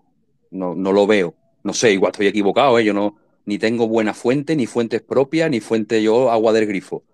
Pero. No me creo, no me creo que tú no tengas buena fuente eh, con la de gurús que hay por aquí y, que tú no las tengas, ¿eh? No las tengo, no las tengo. Porque ¿sabes lo que pasa? Que es que, es que me da igual, es que, que queremos a no sé quién, ¿vale? Yo lo comento, me, gusta, me gustaría que volviera a Sarabia, sí, sé si va a venir Sarabia, pues mire usted, no tengo ni puñetera idea. Y si pudiera preguntarlo, que a lo mejor puedo, tampoco pregunto. Es que me da igual, que si va a venir lo vamos a ver. Si va a venir Sarabia, Tecatito, eh, eh Delany y como ha dicho José Antonio, Cámara. Que no lo sé, pero es que ya lo veremos. Si es que, que, que, ansia, a mí que me importa enterarme hoy a las 0.17 que mañana a las 10 de la mañana. Eh, ahí vamos. lo veo, vamos. Lo veo infantil, lo veo absurdo, lo veo. Pero bueno, a lo que íbamos que, al hilo de lo que, de, lo que hablábamos de posiciones y eso, es evidente que necesitamos un recambio en el, en el, en el pivote, más que evidente. O sea, para mí es que es lo que la plantilla ahora mismo cogea. Lo único que cogea. Quiero recalcar, lo único que cogea. Ahora bien, tampoco creo que fuese eh, Delaney y otro más. Precisamente por lo que hemos comentado. simplemente que, eh, quería decir que eso, que es un futbolista que se puede acoplar acoplar a varias posiciones y que yo creo que cumpliéndote eso, a mí personalmente, y es una opinión propia, me extrañaría que se metieran en la firma de otros futbolistas más. Me extrañaría. ¿Qué puede pasar? Pues, pues ya, pues sí. Yo solo quería preguntar, no he visto a Delaini, ¿vale? Lo suficiente o no lo he visto como para opinar, pero quería mm, preguntar si a los que sí lo han visto, si es un jugador como para suplir con garantías a Fernando y no echar de menos al brasileño. O sea, es, eh, es de garantía como para, como para jugar en, como para jugar en el lugar de, Fernando, porque me parece que suplir a Fernando a día de hoy eh, parece una tarea muy difícil por el nivel que está mostrando el brasileño. Pero os pregunto, a los que sí lo habéis visto, ¿creéis que es un jugador que lo puede suplir con creces? Manuel. Yo, yo digo sí, yo digo sí. Yo, digo sí. Yo creo que también. Siempre decimos lo mismo.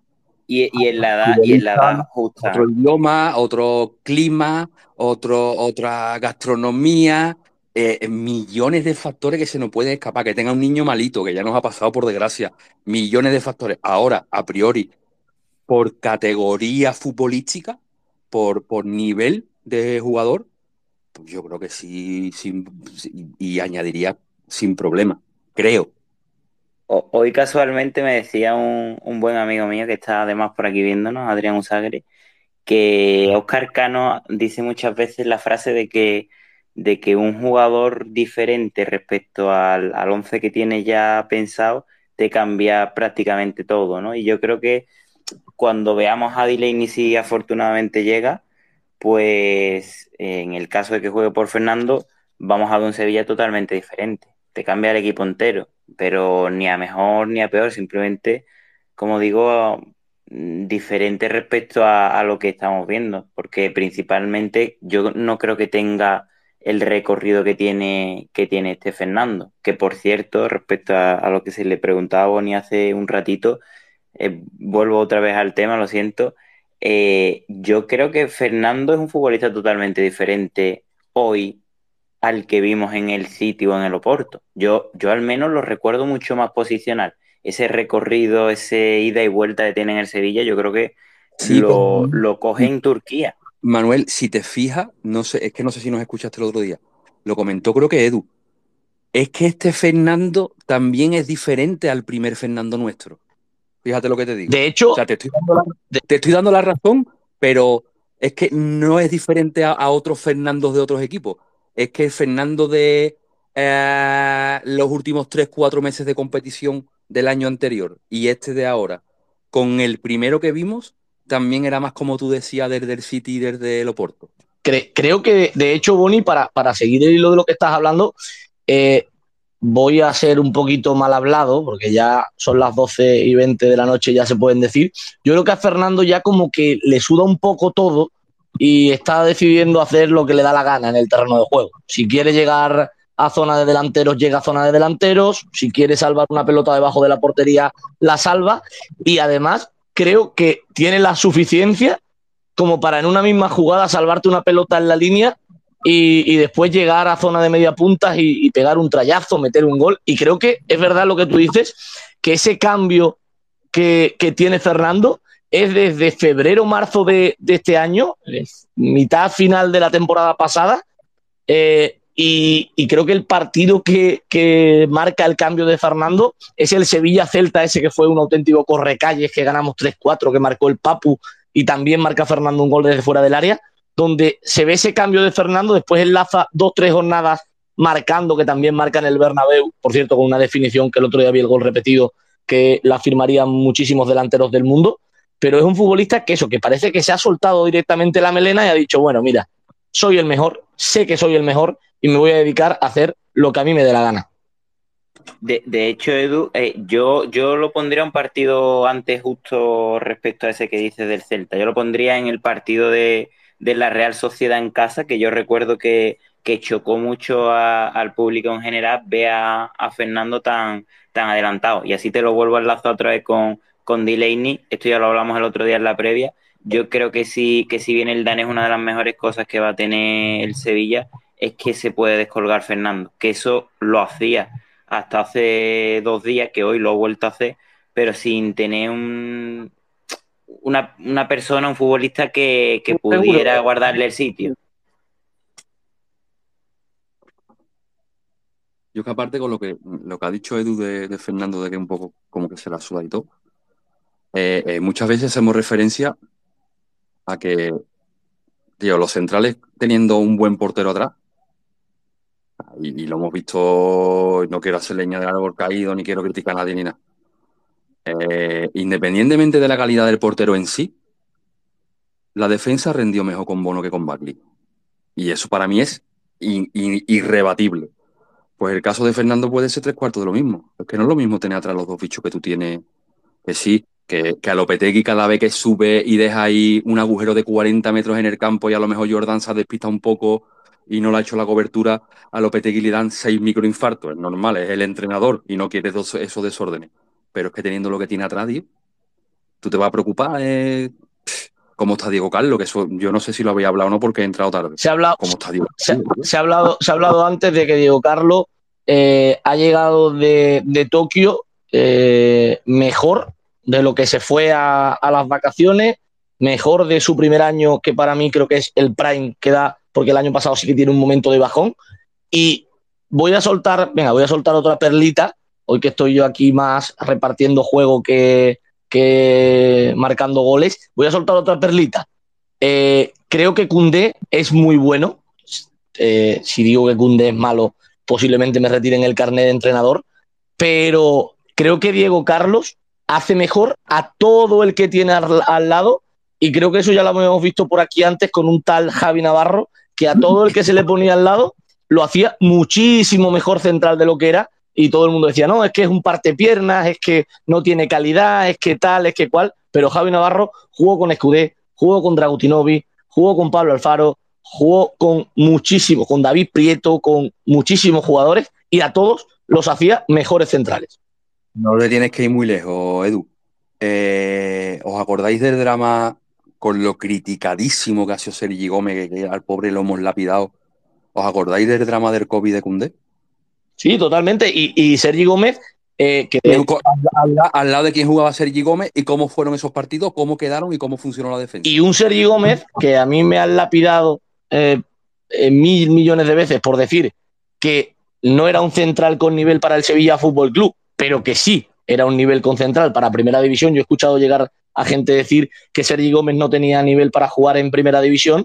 Un Sergi Gómez que si nos ponemos a analizar sus dos primeros partidos con el español, eh, pues parece que sí tiene nivel para hacer central de primera división. No al... Cero goles en contra, Edu, cero, cero goles en y contra. Y ya no, ya no solo cero goles en contra, que al fin y al cabo cero goles en contra, pues pueden ser un factor añadido porque tu portero ha hecho dos partidazos, pero es que los dos primeros partidos de Sergi Gómez con el español demuestran que, muy bien, a lo mejor central Champions no es, y a lo mejor central para ser titular en un Sevilla Fútbol Club al que se le presupone un nivel top no es pero que aquí hemos escuchado cosas de Sergi Gómez de que no jugaría ni en la Llagostera, que no jugaría en la Gramanet, y Sergi Gómez te coge, te llega al español, y Sergi Gómez eh, por Monjuic, eh, bueno, mejor por Cornellá, ahora que está allí el campo, por Cornellá, están a punto de hacerle una estatua a Sergi Gómez. O sea que a lo mejor tan malo no era, pero claro, es que suplir, y lo dice Sergi Gómez en una entrevista que hace el año pasado en los medios oficiales, suplir a Cunde y a Diego Carlos yo no me quiero ver en esa tesitura. Es igual que el que tiene que suplir a Fernando cuando se lesiona o que el que tiene que suplir a Jesús Navas cuando se lesiona. Yo, sinceramente, te lo voy a decir. Yo no me quiero ver en esa tesitura. Yo, pero que yo, independientemente del debate Sergi Gómez, que, que, que, no quería tampoco desviarlo, es que a colación de lo que tú has dicho de que Diego Carlos asumió a todo el que está al lado, que las defensas, cuando el drama que el de Cundé, que se perdía tres o cuatro partidos con el COVID, no sé qué, no sé cuánto, jugó Sergi Gómez al lado de Diego Carlos y el equipo no lo notó nada. Porque además creo recordar, y hablo de memoria, me puedo equivocar, pero corregirme, se ganó todo o casi todo, ¿no? Sí, sí, sí, además encajamos muy pocos goles, prácticamente ninguno, ¿no? no bueno, no recuerdo exactamente los números, pero la seguridad defensiva no se perdió en ningún momento. De hecho, yo creo que, que, visitamos hasta Stanford Bridge, ¿puede ser? Es que recuerdo el partido de, de Sergi Gómez en Stanford Bridge en particular y, y, para mí es uno de los mejores partidos que ha hecho con la camiseta del Sevilla, que ha hecho varios, aunque en, en la balanza se le, se le pese más lo negativo. ¿Se fue lesionado en, a la media hora o una cosa así? ¿Puede ser? No, no, más, más tarde, más tarde. Hizo muy buen partido. El COVID de COVID, eh, perdón, lo del COVID de Cundé ya casi en primavera, ¿eh? Y lo de Stanford Bridge fue por octubre, ¿no? Pues fue la segunda jornada de Champions o la primera. Sí, sí, sí. Efe efectivamente, efectivamente. Que hablo de memoria y, y, y, me puedo equivocar 90%. Creo que lo de que lo de que lo de el COVID de Cundé es justo después del bajón de la Copa del Rey con el Barça, del Dortmund y tal el equipo remonta algo y ahí es cuando viene lo de Cundé. Edu, tú que eres el niño dato. Estaba silenciado y estaba diciendo que me había hecho mucha gracia lo del niño dato. Eh, sí, eh, eh, cuando aparece. Y, es verdad que es gracioso porque todo el mundo eh, se echó las manos a la cabeza en ese partido en el que creo que además Sergi Gómez tiene un fallo grosero con, con no sé contra qué equipo fue, creo que contra el Alavés, si no me, falla la memoria, tiene un fallo groserísimo y la gente lo quería matar. Pero es que el Sevilla juega siete, cinco o seis partidos con Sergi Gómez junto a Diego Carlos y, el Sevilla en cuatro o cinco deja la portería cero y creo recordar, si no me falla la memoria, y es verdad que tengo muy buena memoria para los datos, eh, el año pasado el porcentaje de victorias del Sevilla con Sergi Gómez eh, era de un 92%, de un 93%, que, creo que habla muy bien de el entramado defensivo del Sevilla, de ese, ese triángulo Fernando, Diego Carlos, eh, Bono por detrás, que también creo que aporta lo suyo. Eh, es que, claro, cuando tienes un equipo tan eh, enlazado, pero mira, para, para, salirnos de, este debate en el que hemos entrado, voy a proponer otro. Las últimas semanas, me ha gustado antes lo que ha dicho mi amigo, mi amigo Boni, de, de, los que tienen fuentes y los que tienen primicias, eh, lo llevan comentando varias semanas. Eh, salió Tecatito hace varias semanas que parecía que iba a firmar, parecía que iba a llegar al aeropuerto de San Pablo a las dos horas. Nos enteramos hasta de a qué hora firmó Tecatito Corona el pasaporte, el pasaporte portugués que ya le quitaba eh, la condición de extracomunitario. Y ayer por la noche, ayer por la tarde-noche, salió o cogió fuerza, porque es verdad que desde el principio de mercado se lleva tanteando, la posibilidad de que el Sevilla fichase o trajese de vuelta, mejor dicho, a Pablo Sarabia, al futbolista madrileño, eh, que obviamente en el Paris Saint Germain no tiene sitio y que el conjunto parisino le está, le está buscando salida. Eh, Tecatito Corona, Pablo Sarabia, yo a uno lo he visto mucho porque ha jugado aquí, a otro lo he visto muchísimo menos. Eh, es más, creo que no recuerdo ni un partido de Tecatito Corona. ¿Qué me podéis decir los que sí lo habéis visto? Y si tuvieseis que decantaros por uno de los dos perfiles, porque creo yo que los dos va a ser muy complicado que lleguen porque tendrían precios similares, ¿con cuál os quedaríais? Manuel. Eh, es verdad, es verdad. Es verdad. Yo te paso el más y después digo, estoy de acuerdo o no estoy de acuerdo, pero tú ahí te mojas ahora. Es verdad que he echado a pelear a dos auténticos perros de presa. Pero es que depende eh, también del perfil que se busque, ¿no? Es que depende de muchas cosas. Correcto. Yo es que lo veo así, depende de lo que busque. Eh, leía, leía yo. Me dice, no, es que eh, por Sarabia ya, tenemos, tenemos muchos jugadores así. Volvemos a, lo mismo. Es que para que juegues Sarabia por la derecha te puedes jugar, la, o sea, sí, te puedes jugar la mela un poco por la izquierda, tampoco pasa nada. para un descosío Puedes poner a, Agustinson y a Cuña de volante izquierdo, incluso de extremo izquierdo, que te va a jugar bien, pero no porque lo, lo intuyamos. Es que en el Sporting de Lisboa jugaba así muchísimas veces. Me voy a referir. Eh, independientemente de las, características de futbolista, que te puede gustar más, te puede gustar menos, lo que yo sí creo es que cualquiera de los dos vendrían bien porque uno te puede aportar a lo mejor más velocidad, más verticalidad, eh, Sarabia es más, un poquito más a lo mejor de meterse por dentro, de buscar el último pase, lo que hemos visto en el Sevilla, ¿no? Eh, jugar por la derecha, recortito para adentro, centrito, gol de Ben Yedder, o recortito para adentro, disparo, gol, o peligro, o X. Me voy a referir, depende de lo que busque. Ahora, ¿cuál prefiero?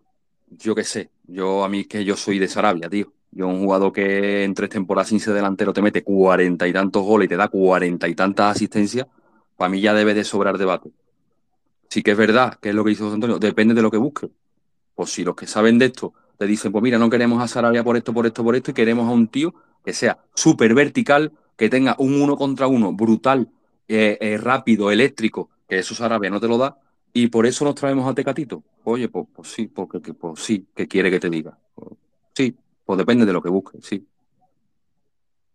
Yo, yo coincido contigo, Bonnie, ¿eh? yo, yo coincido contigo y, más allá de que haya cero aclimatación de, Pablo Sarabia y, de bueno de su rendimiento, que no hay duda, más aún después de una Eurocopa que ha hecho bastante buena. Buenas de nuevo y disculpad, pero hemos tenido un, problema técnico y, se ha, finalizado la anterior sala.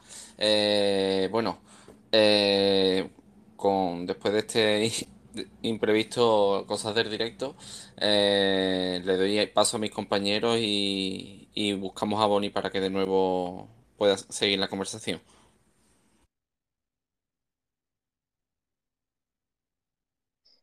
Eh, bueno, si, queréis hablo yo un ratito porque llevo un rato sin, sin hablar. Yo a Corona no, no lo he visto, no sé cómo es pero sí es verdad que, en cuanto a Sarabia, eh, creo que un futbolista como él siempre, siempre tiene que tener un, sitio, ¿no? Ayer lo comentábamos en, el grupo de Nervioneo, que es verdad que, que en la banda, en carril diestro ya están Suso y Lamela, pero eh, lo bueno de la plantilla del Sevilla es que hay muchos futbolistas eh, polivalentes, entonces ambos pueden jugar en la izquierda, pueden jugar en el centro y, Sarabia es uno de los jugadores más polivalentes, creo yo, que hemos visto aquí en el, en el Sevilla. Ya cuando estuvo lo vimos incluso de lateral derecho. Así que un jugador que en su última temporada, si no recuerdo mal, hizo eh, 13 más 13 goles y asistencias o algo así, unos números que son una barbaridad, eh, creo que siempre, siempre tiene sitio. Así que mm, no sabemos qué va a pasar, porque la prensa parece que está jugando también un poquito al, despiste. Esta misma mañana se han admitido contactos en la prensa, pero luego mm, creo que eh, parece que también han dicho luego que no, que, sería, muy, que sería una sorpresa muy grande. No sabemos qué va a pasar, ni, ni, el propio Sevilla lo sabe, pero creo que sí, que el Sevilla ha contactado con, con Sarabia, con el Paris Saint Germain, para ver si lo incorporan. Y a mí personalmente sí me gustaría que, viniera. Ya veremos qué pasa, pero creo que un futbolista de su calidad, que además conoce ya la casa, sabe de qué va esto, creo que no creo que no tendría tampoco tiempo prácticamente de, adaptación.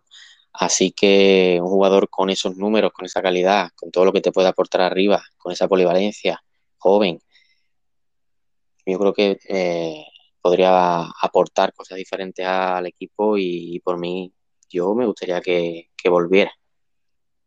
Yo creo que voy a poner la, nota discordante, gustándome mucho, y ahora te dejo, Edu, que he visto que, te has silenciado. Eh, a mí me encanta Pablo Sarabia, me parece que es un futbolista que, habría que traer, pero creo que el, el, Sevilla de lo que carece hoy en día es de ritmo, de verticalidad, como decía Boni en, en la salita que hemos tenido hace escasos segundos.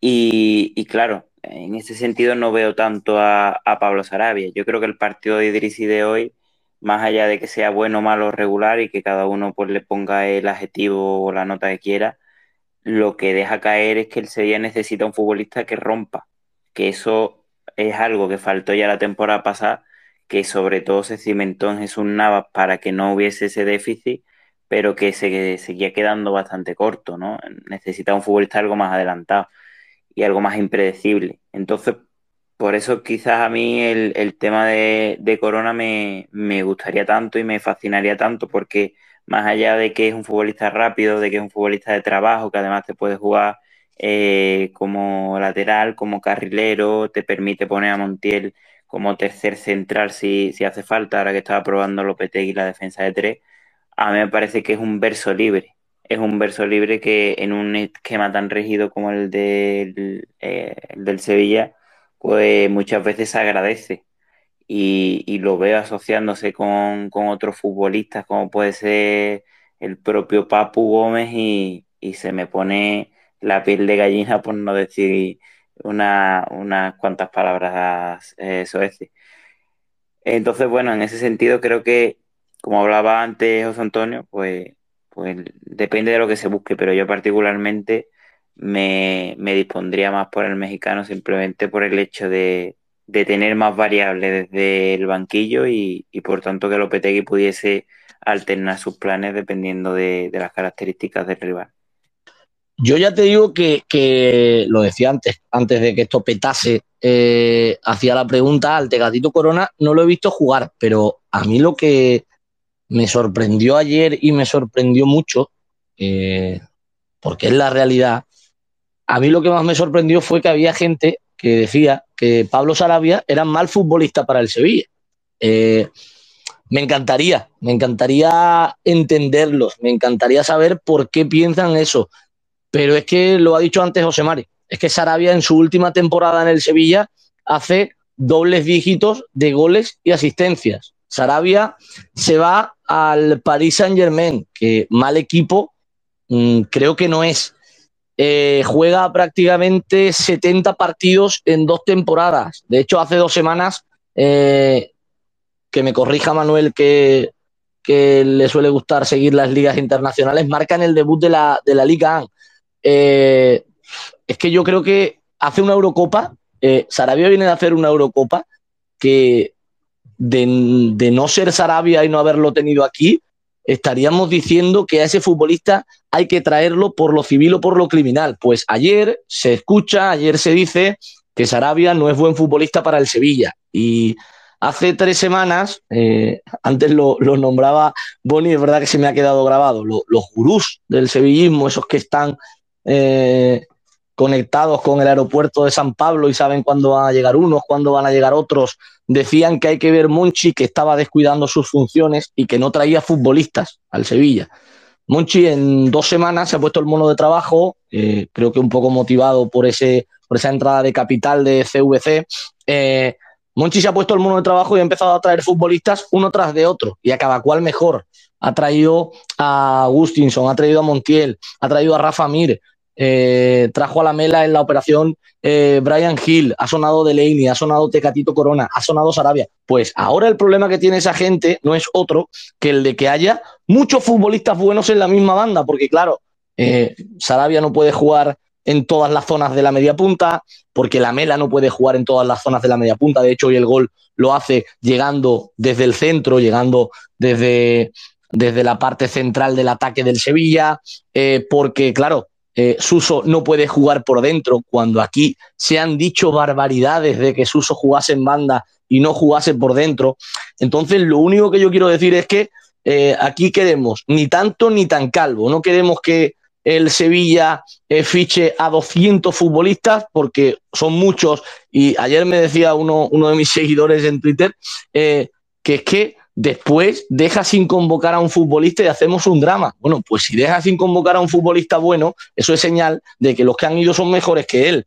Eh, no sé, yo creo que eh, se nos está yendo un poco de las manos, lo hemos hablado eh, en el previo, lo hemos hablado en el post, también lo hablamos la semana pasada. Tenemos un fondo de armario que es una auténtica barbaridad, porque tenemos un fondo de armario que es una auténtica barbaridad y, la realidad es que si viene Sarabia, si viene el Tecatito, si viene Delaney y todos los futbolistas que están sonando, eh, si vienen, vienen para complementar un equipo que tiene derecho a todo y que tiene licencia para pelear por absolutamente todo eh, en las tres competiciones, eh, Liga, Copa y Champions. Y yo voy a decir una cosa, algunos, me podéis llamar loco, me podéis llamar chalado, me podéis llamar lo que queráis, pero el otro día lo hablaba con José por privado a mí personalmente me parece más fácil, y entiéndaseme, me parece más fácil ganar la Champions que ganar la Liga, porque la Champions al fin y al cabo son menos partidos, es una fase de grupos que no es tan exigente como la Liga. Eh, si quedas primero en esa fase de grupos, te puedes meter en un choque en un cruce de octavos medianamente asequible. Eh, los cuartos, si tienes suerte en el sorteo, te puede tocar un, un, choque asequible y al fin y al cabo son tres partidos lo que te queda. La liga es una carrera de fondo, sabemos cómo es el Sevilla, sabemos cuántas veces el Sevilla eh, ha hecho el tonto en la liga, se ha dejado puntos en campos en los que ninguno pensábamos que se podía dejar puntos. Por lo tanto, con ese fondo de armario, y es verdad que todo el mundo dice que para ganar la Champions necesitas un buen portero y un buen delantero, con ese fondo de armario eh, lo que van a hacer es que todos nos ilusionemos por absolutamente todo. Y ya termino que me he venido arriba y, me voy a pegar aquí una hora hablando. ¿De qué iba el asunto? Que esta tela de tiempo perdido. El asunto iba de que, de que hace dos meses, o sea, hace dos semanas, mejor dicho, había gente tirándole trastos a la cabeza a Monchi porque no se ha movido y ayer había gente diciendo que cómo va a venir Sarabia si ya tenemos dos futbolistas buenos en esa posición y que aquí no nos gusta que haya poco y tampoco nos gusta que haya mucho, por lo que parece. Yo, al fin y al cabo, hay dos futbolistas en esa posición, sí, pero son futbolistas que te pueden jugar en otra. El mismo Sarabia te puede jugar en dos o tres. Ya lo hemos hablado antes. La Mela la puedes tú colocar de segunda punta perfectamente acompañando, mira hoy, ¿no? Por ser oportunista. Pero que no te desentona jugando arriba. Eh, incluso la media punta. Eh, Ocampo te puede jugar por derecha y por izquierda. Yo al que veo un poquito más encasilladito ahí es Idrisi y lo ha hecho hoy bien. Porque a mí me gusta ser justo. A mí me gusta ser justo. Eh, si Idrisi eh, viene, no hace nada, no encaja, el entrenador no le convence, sale cedido, se le dan palo porque en el Ajax tampoco. El otro día, el día del Rayo, no estuvo mal. De hecho, él abre el partido con la jugada esa de pícaro de ahí de picardía y hoy ha tenido unos minutitos muy buenos, muy, buenos, siempre, siempre intentando hacer algo diferente. Es lo que ha dicho, no recuerdo si José o José Mari, que, ha tenido minutos muy buenos, que el primer disparo a puerta del equipo en el 60 y mucho es de él, que, que no ha dejado de intentar eh, combinar bien con los compañeros, que no, mm, incluso un par de jugadas que, ha defendido nuestro córner. O sea, eh, eh, al, de los extremos media punta barra, llamémoslo X que tenemos, al quizá un poquito más encasillado es Idrisi. Los demás te pueden jugar todos de todo. Entonces, que haya dos, jugadores en la posición teórica de Sarabia me, me resulta indiferente. Sinceramente me resulta indiferente, pero por esto mismo. Cualquiera puede jugar de cualquiera, el mismo Papu. De que todos pueden jugar de cualquiera y eh, eh, en, en cualquier posición. Y lo que está muy claro es que a lo largo de la temporada vas a tener lesiones, sanciones, partidos que te requieren las características eh, de un futbolista en vez de otro, partidos que te, que te pidan a Campos por la derecha en vez de por la izquierda o que en el minuto 45 se dé de la duchita, que son bastantes, dicho sea de paso. Eh, si es que te mm, vas a tener ocasión de, de, de, darle uso y de poder, eh, y de poder mm, beneficiarte de casi todos los futbolistas que tenga.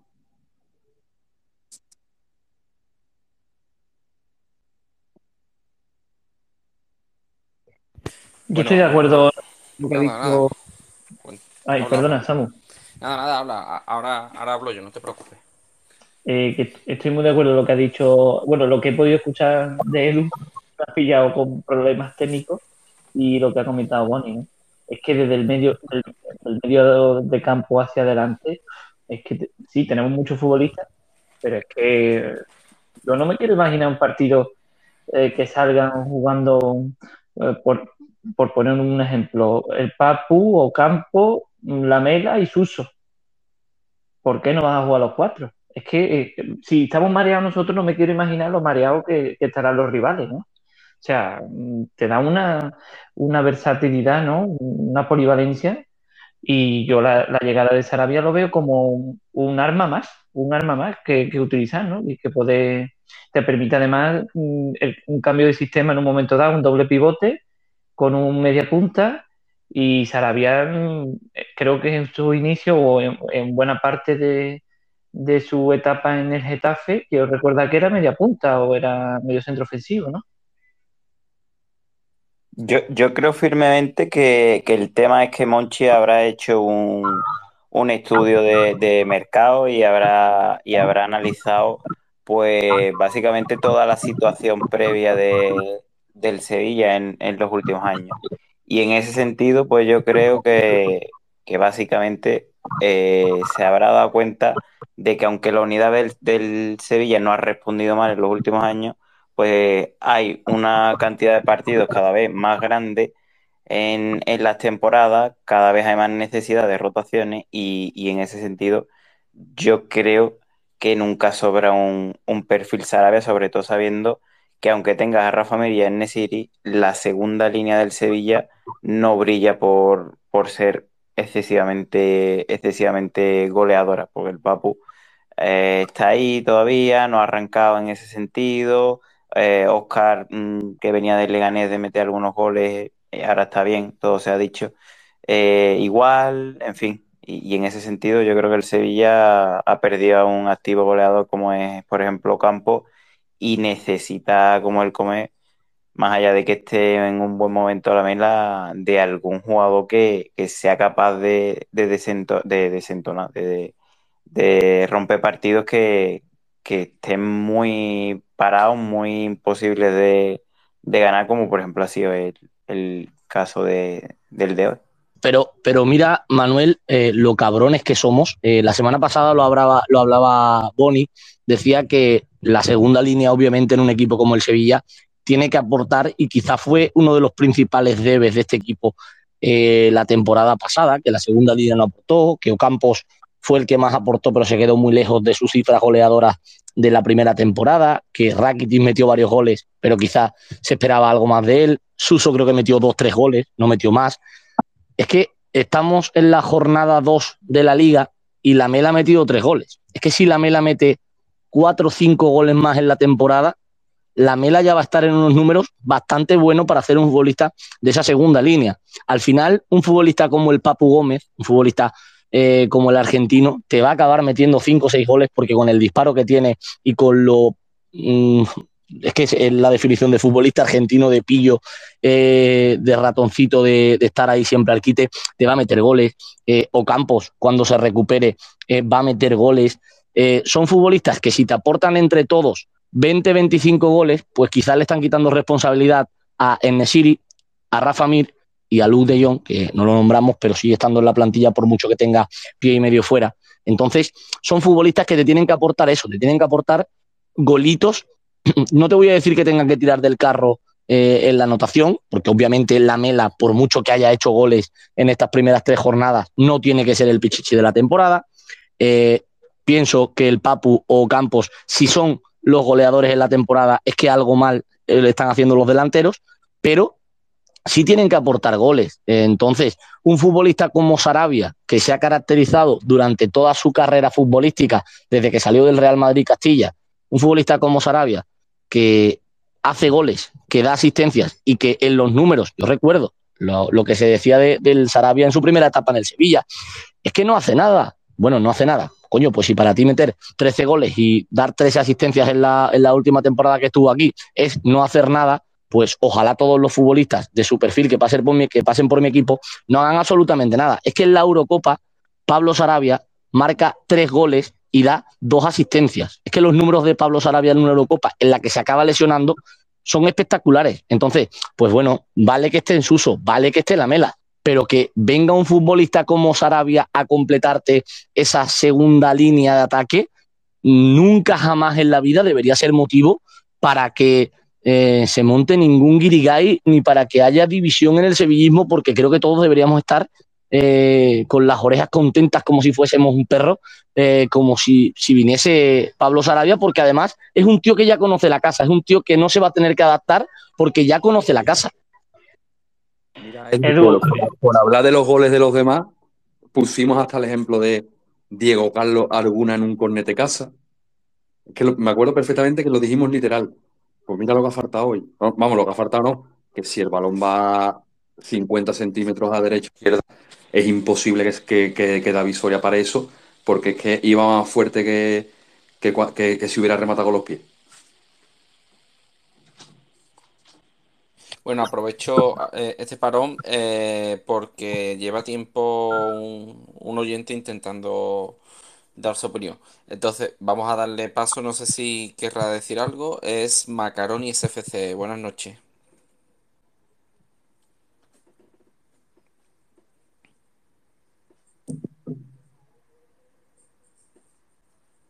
Buenas, tienes el micro quitado ahora mismo.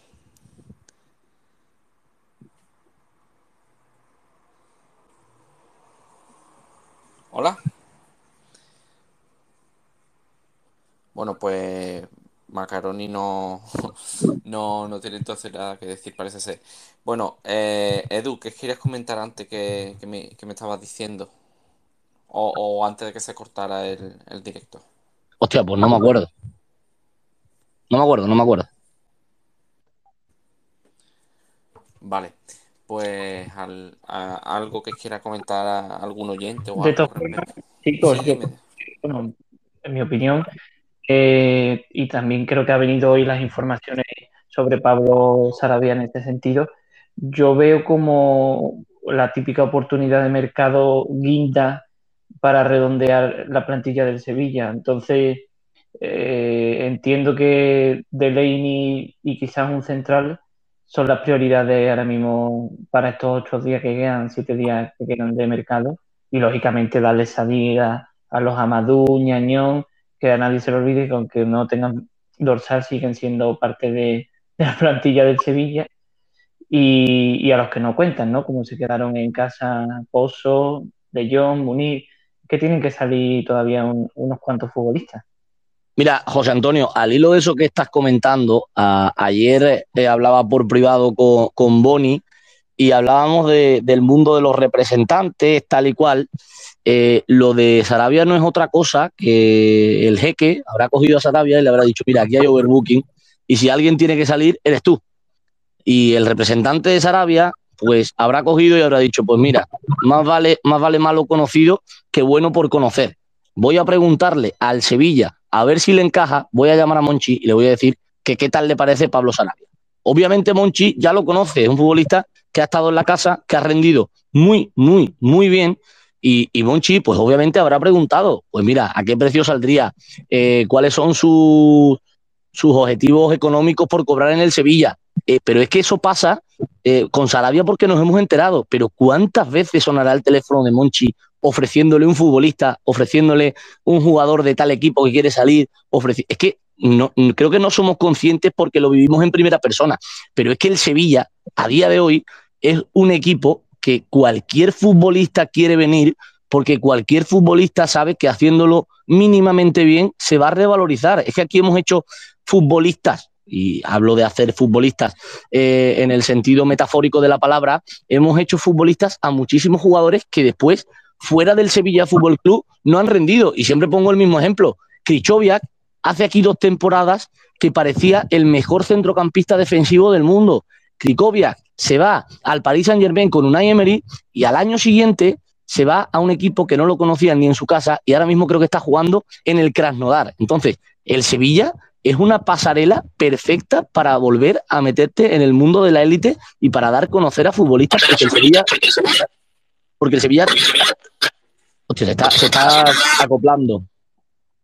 El, eh, decía, creo que era con el micrófono de, Boni, el Sevilla es un, una plataforma espectacular y una pasarela espectacular para que los futbolistas se revaloricen y para que los futbolistas eh, se den valor. Eh, quiero decirte, ¿cuántos futbolistas han llegado aquí que no conocían ni en su casa a la hora de comer?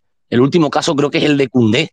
Que Cundé no lo conocía nadie. Cundé se puso el grito en el cielo porque nos había costado más de 20 millones de euros. Y a Cundé estamos diciendo que por menos de 80 millones ni escuchemos las llamadas de Roman Abramovich del Chelsea. Es decir, ¿cuántos ofrecimientos tendrá eh, Monchi al día? Por lo tanto, lo de Sarabia no deja de ser un ofrecimiento más y que el Sevilla obviamente se interesa por el futbolista para, si entra en los márgenes económicos que le permite el fair play financiero y si entra eh, en el gusto de Lopetegui, pues obviamente incorporar a un futbolista más que te haga el fondo de armario aún más amplio. Sí, y... sí, Edu, si yo estoy de acuerdo con lo que tú estás comentando. Si yo lo que quería era un poco poner énfasis en el tema de la salida, ¿sabes? que lo que yo veo son, que quedan siete días y, y, que aquí hay, deben de salir muchos futbolistas, muchos futbolistas. Y al igual que tú has comentado que al Sevilla le llegan muchos ofrecimientos, esperemos que esos mismos representantes pues hagan esos ofrecimientos de, de, lo, de, los seis futbolistas o cinco futbolistas que debemos de, de, de vender o de ceder o lo que sea. Bueno, ¿y creéis que el factor el factor, porque creo que se rumorea, pero no estoy muy seguro, ¿eh? porque mmm, son cosas que se llevan en secreto. Creo que se rumorea que el Madrid quiere a Mbappé. Algo de eso me ha parecido hoy. Porque vaya coñazo, mi hermano. Vaya coñazo. Mmm, eh, eh, son máquinas de crear mmm, de fatiguita, ¿eh? De verdad. Es, bueno, eso tiene que estar equivocado. Esa información no puede ser. No, no puede ser. No. Eh, ¿Creéis que el tema de, de, que si pudiese salir Mbappé, a lo mejor haría a Sarabia quedarse allí? Yo creo que no. Ya están, ya están mirando Richarlison, una cosa así, me parece, el delantero de Brasil. Me parece que ya lo estaban hasta tanteando. Es que yo creo, es que yo creo que el tema, el tema de Sarabia en el Paris Saint Germain es un tema que ya va más allá de Mbappé. Es que el, el Paris Saint Germain tiene en la delantera ahora mismo a Messi, a Neymar, a Mbappé, que es verdad que el Madrid algo he escuchado de que lo quiere, eh, pero es que después están futbolistas como Icardi, como Draxler, como Di María. Es que tienen ahora mismo a seis tíos que en el 99% de los equipos del mundo serían titulares indiscutibles y de los que pedirían millonadas por ellos. Entonces, yo creo. Tiene tanto que te lo juro que no me acordaba de Draxler. Pues, pues es, que, es, que, Drasler ha sonado para venir aquí y es que Drasler... Es... es que has dicho Drasler, digo, hostia, ¿verdad? Es que Dra, Dra, Dra, Drasler está allí y, y, claro, acabará jugando porque al final hay partidos para darle descanso a Messi, para que Neymar se vaya al cumpleaños de la hermana en, Brasil a pegarse la fiesta padre, pero es que son seis tíos los que están por delante de Sarabia. Y también te digo una cosa, la Eurocopa que ha hecho Sarabia es para no prestarse a ser el séptimo delantero del Paris Saint Germain.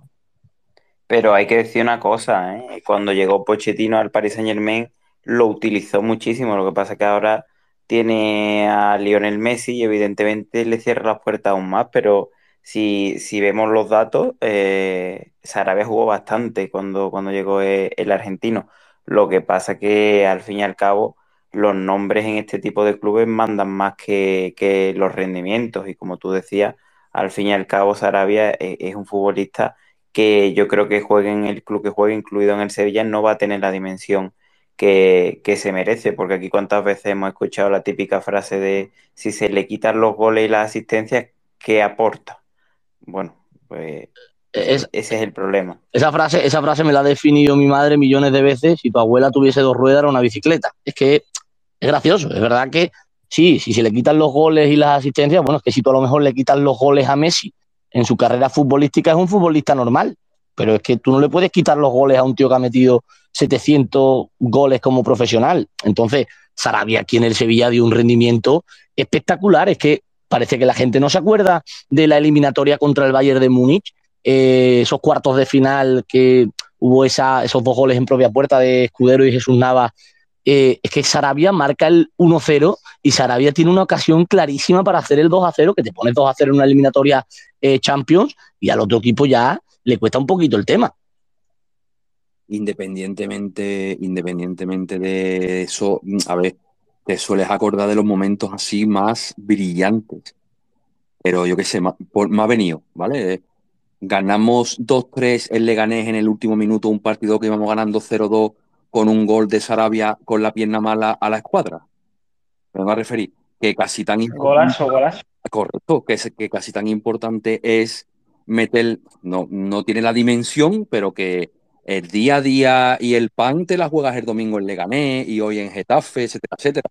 Y es un tío que en esos campos nunca se ha escondido, eh, siempre te ha dado resultados, siempre se ha comprometido, ¿sí? le quitan los goles y las asistencias, claro, y abono las paradas y, estaría vendiendo pizza en Toronto, ¿no? Que es donde nació. O sea, me refiero, eso son, son excusas de mal, de mal perdedor, de no me ha entrado en el ojo desde primera hora, no me voy a bajar del burro y ¿qué digo? Ah, es que si le quita los goles y las asistencias, no, mire usted, los goles y las asistencias no se los puede quitar porque los mete él, no los mete mi tía abuela, la del pueblo. ¿Cómo le vas a quitar los goles y las asistencias? Es que yo, creo, yo, yo, yo, yo que creo que es que es una frase tan ridícula que no hay que darle ni recorrido. O sea, que es ridículo. Le quitan los goles y las asistencias. Pues mire usted que se hubiera dedicado al balonmano. Y ya, y ya no solo eso, Boni. Eh, le quitan los goles y asistencias. Mmm, la frase es que ya en sí es absurda porque es que es la salsa del fútbol. Los goles y el que te da el gol. Pero ya no solo eso, es que es, le quitan los goles de asistencia. Pero ¿cuántos partidos ha hecho Sarabia de bajar a defender, ser el primero en defender? Coño, es que Sarabia eh, ha llegado a jugar en el Sevilla hasta de lateral.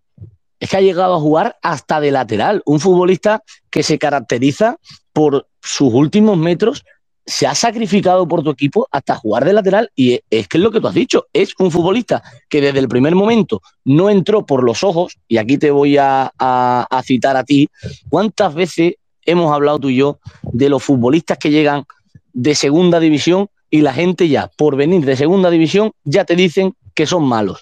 Pero es que aquí había tíos que han triunfado llegando de segunda división y uno de ellos hoy ha jugado 45 minutos con el Getafe y ha hecho un ridículo espantoso, por cierto.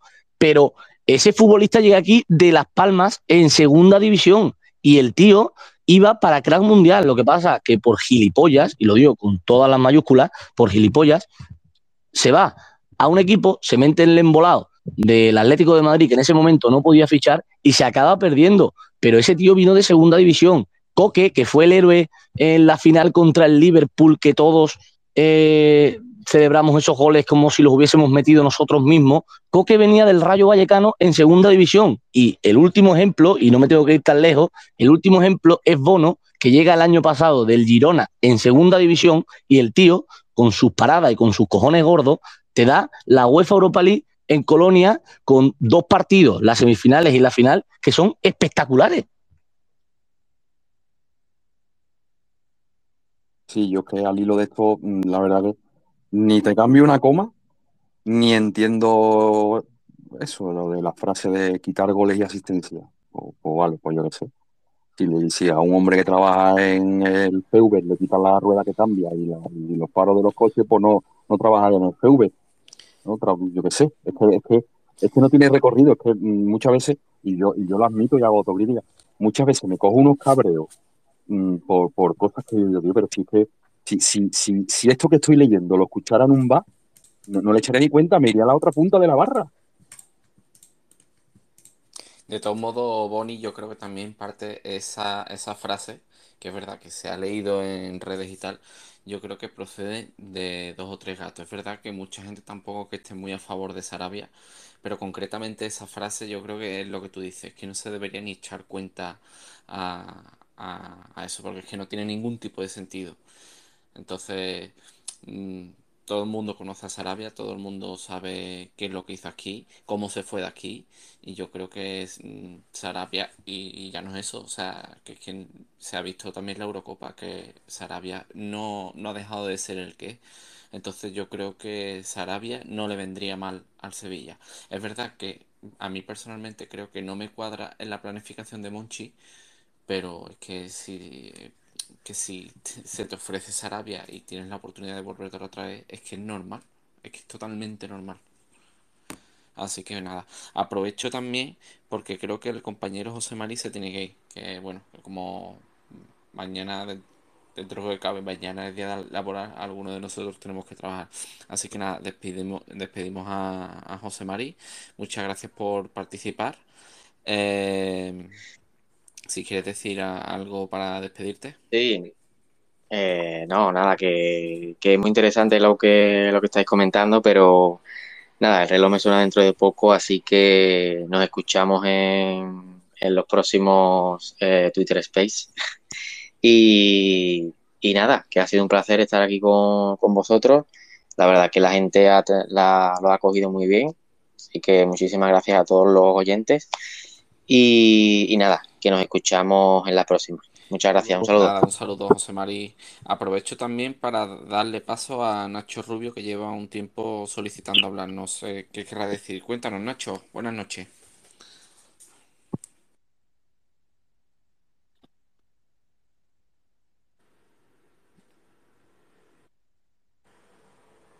Ahora mismo tienes el micrófono desactivado, Nacho. Ahora parece que estás conectando, pero, pero, pero, pero. Bueno, mientras Nacho intenta conectarse, vamos a probar con Javi, que también quiere, quiere hablar. A ver qué nos cuenta. Buenas noches, Javi. Cuéntanos. ¿Qué tal, Javi? Cuéntanos. Se me escucha bien, ¿verdad? Sí, perfecto. Sí, bueno, yo quería, eh, estoy bastante de acuerdo con todo lo que estáis diciendo de Sarabia y tal.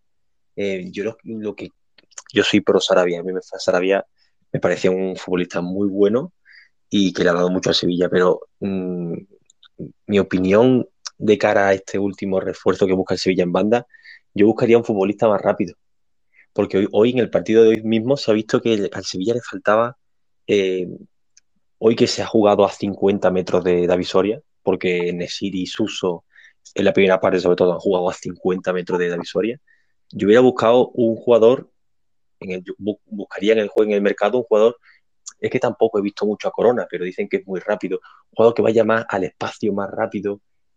Tenemos mucho, mucho mmm, jugador en banda que se mete por dentro, que busca siempre el juego combinativo, el meterse por dentro, y creo que solo tenemos a Ocampos para, para correr. Entonces, eh, eso, yo, ya que soy muy pro Sarabia, y, a lo que decía también Edu, es que Sarabia ha jugado aquí de centrocampista. Es que aquí con Machín jugaban Manega el mudo y Sarabia en el centro del campo, y el Sevilla estuvo líder con ese centro del campo. Y, bueno, me, parece un futbolista súper útil y súper eh, bueno, pero yo buscaría un, jugador más rápido en, en banda. Yo respecto a lo que tú estás diciendo, Javi, no sé si, si nos has estado escuchando antes de que esto que hasta un ratito eh, ido y tal. Eh, eh, realmente eh, lo hemos comentado más o menos en la onda de que, que, tú dices, que, yo soy pro Sarabia, que a mí me encanta Sarabia, que no me sobra Sarabia. Pero que creo que fue también José José Antonio el que dijo que, bueno, que más o menos mmm, veníamos a decir lo mismo que tú, que si decide entrar son tío, lo que tú dices, de más de borde, de más al espacio, del regate limpio, del uno contra uno rápido, de, de, buscar lo que tú estás diciendo, me parece perfecto que se lo trajesen, vamos. Es que, bueno, yo no soy nadie para que me parezca perfecto o no, pero que me refiero que lo vería con buenos ojos porque porque realmente también aportaría algo a la plantilla de lo que precisamente no estamos sobrados. Lo poquito que nos falta quizás sea esto que tú estás diciendo. Y digo yo, chicos, Idrisi no puede dar ese perfil de futbolista veloz que busque otro tipo de jugada. Yo que creo que no puede, no puede triunfar aquí. O sea, que es de esos tipos de futbolistas que por H o por B es imposible que, que aquí prospere. Yo tenía un, un, amigo que era íntimo de, de Dabur y me decía que por el idioma no entendía los ejercicios que hacía Lopetegui y que por eso verdaderamente pues prácticamente no jugaba. Se ponía siempre en las filas de los entrenamientos segundo, tercero, básicamente para ver cómo los compañeros iban, iban haciendo el, el ejercicio y mediante eso pues iba improvisando. Yo creo que es un caso muy, muy parecido al de, al de Idrisi. El, el tema de, del idioma y, y no tanto quizás por su nacionalidad, por la forma de vida, pero sí por el idioma, yo creo que es un, es un problema. Y es verdad que el chaval está aprendiendo español y, y demás, pero le impide de, de, todas, todas aclimatarse a esto. Y, y quizás yo creo que ese es el hándicap mayor con el que con el que se está moviendo. Y ojo, lo digo yo que, que si fuera por mí, ponía en, la puerta de mi casa una estatua con, con la cara de Idrisi, pero, pero no, no. Yo, yo creo que se ha estancado y, y es verdad lo que decía Bonnie, se le ha criticado mucho porque no jugaba en el Haya, yo creo que no supo elegir el destino y, y quizás a lo mejor aquí en España tenía muchísimas más facilidades para pa verse curtido de una manera diferente y sobre todo adaptarse a la forma de vida de España y a la competición. Y eligió donde él había destacado, pues podía ser para ganar confianza, para volver tras esas lesioncillas que tenía, pero, pero desde mi punto de vista se quedó ahí. Sí, pero ¿tú no, ¿tú no crees, Manuel, que con dos tíos súper, súper exigentes como son Monchi, en este caso Lopetegui, que al fin y al cabo es el que le entrena, el hecho de que ya en la pretemporada le la haya dado más bola, de que el otro día lo pusiera en el 11 de que hoy le haya dado minutitos en un partido que evidentemente no estaba decidido, o sea, que eran minutos de, como, como, como hablamos, ¿no? De minutos de calidad. Eh, ¿Tú no crees que quizá eh, eh, desde dentro del club y desde dentro del vestuario la percepción esa que, hemos tenido de que, que va a estar perdido a lo mejor ha ido cambiando poco a poco?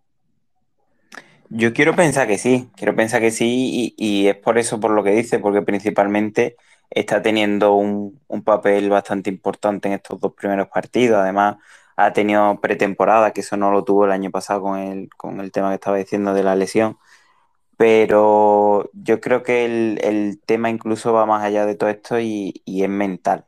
Y yo lo, lo, veo con muchísima ansiedad. Me sorprende que, que, vamos, a lo mejor lo está tratando un, un psicólogo, un especialista, pero, pero no se están viendo avances pero me sorprende mucho el, el tema de que el Sevilla no, no haya incidido en, en el tratamiento de, este tema para, para Idrisi porque se le ve que, cualidades tiene. Cualquier persona que haya visto a, la Z de, hace dos años pues puede imaginarse lo que era este futbolista y lo que puede llegar a ser en el Sevilla. Pero, pero da la sensación de que tiene, ¿cómo decirlo? tiene necesidad de, de, atención. Yo lo hubiera dejado tirar el penalti el otro día contra, contra Rayo, por ejemplo, porque se le ve con ganas de agradar y quizás pues hubiese sido quitarse un peso de encima.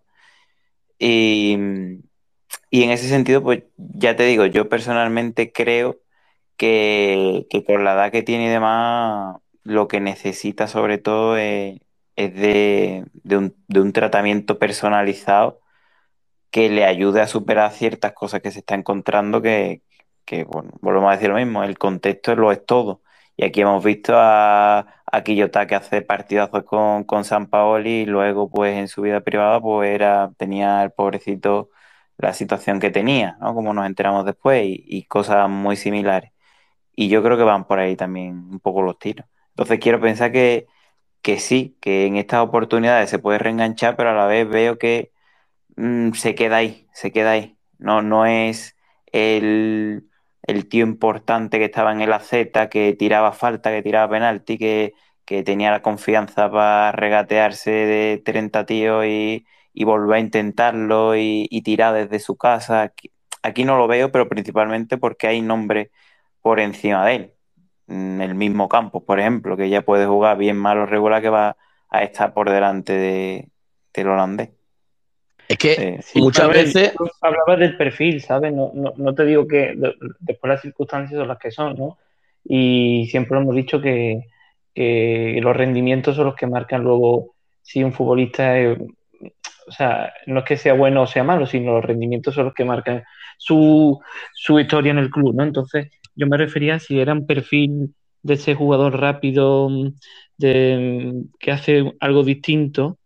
Eh, vamos, lo más parecido, no digo Ocampo, porque Ocampo tiene otro tipo de, juego, ¿no? Pero, pero esa velocidad que se estaba pidiendo eh, para partidos como hoy, ¿no?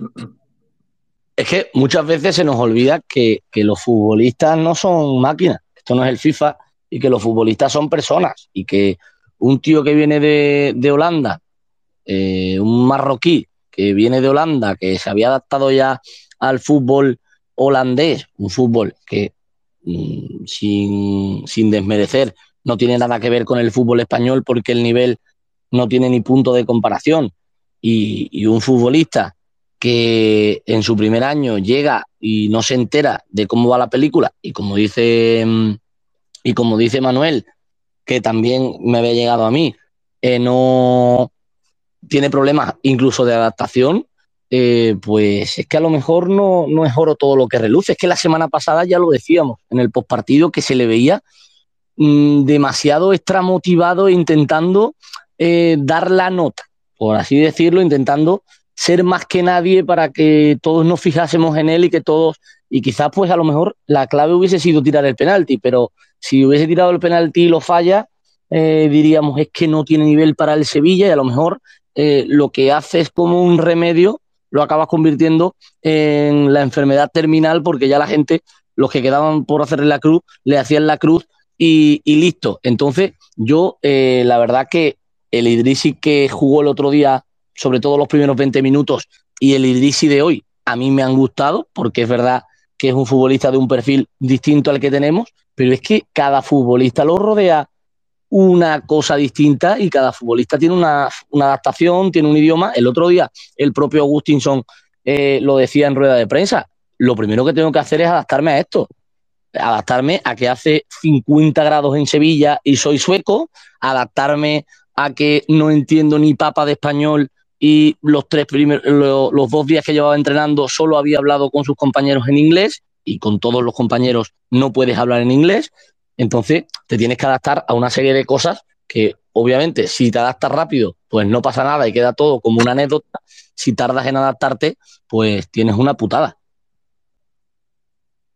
Yo quiero, yo quiero pensar que, el tema, que el tema se puede encauzar.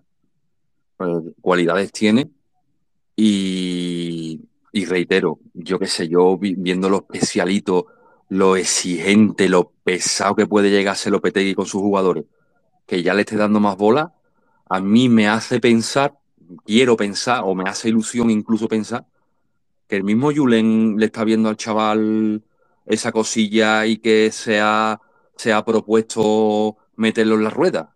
Me, me hace ilusión pensarlo porque me gustaría que el chiquillo, que sea uno más, que sea el jugador, me conformaría con que fuese el jugador 16 de la plantilla.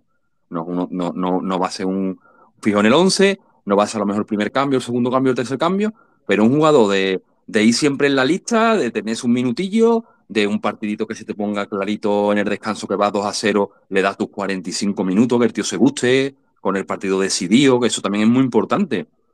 Eh, yo quiero pensar que van por ahí los tiros, es que mm, no me cuadraría que si, si no hay esa, esa fe y esa ilusión y esa esperanza eh, eh, puestas en él, le, estés- le- estuviese dando estos minutos tan importantes que le está dando al, jugador, ¿no? Hombre, hoy con 0-0 mm, podía haber sacado a otro futbolista y lo ha sacado a él. Yo creo que ese mensaje también lo debe de, de, captar el propio jugador, ¿no? Que se lo ha mandado la OPTI, como diciendo, toma y aprovecha estos 30 minutos y demuéstrame que, que te puedes quedar en el Sevilla. Vamos a dar paso a Ignacio Grajera, que quiere hablar. Ahora mismo tienes el micro quitado, Ignacio. Tienes que darle al botón para hablar. Ahí está, tío. No, yo lo que pienso, yo lo que pienso es que el idioma del fútbol, en el fin y al cabo, lo, hablan todos, ¿no? Sí que es verdad que hay personas, bueno, por ejemplo, vamos a no, vámonos a Conoplianca, ¿no? Eh, esos fichajes, Conoplianca, eh, de los FEU, estos extremos tan con tanto relumbrón, ¿no? También Quincy Proms. Pero ahí están, que, que daban mucho, se pensaba mucho de ellos y al final, pues no llegó a nada, por desgracia o por lo que sea.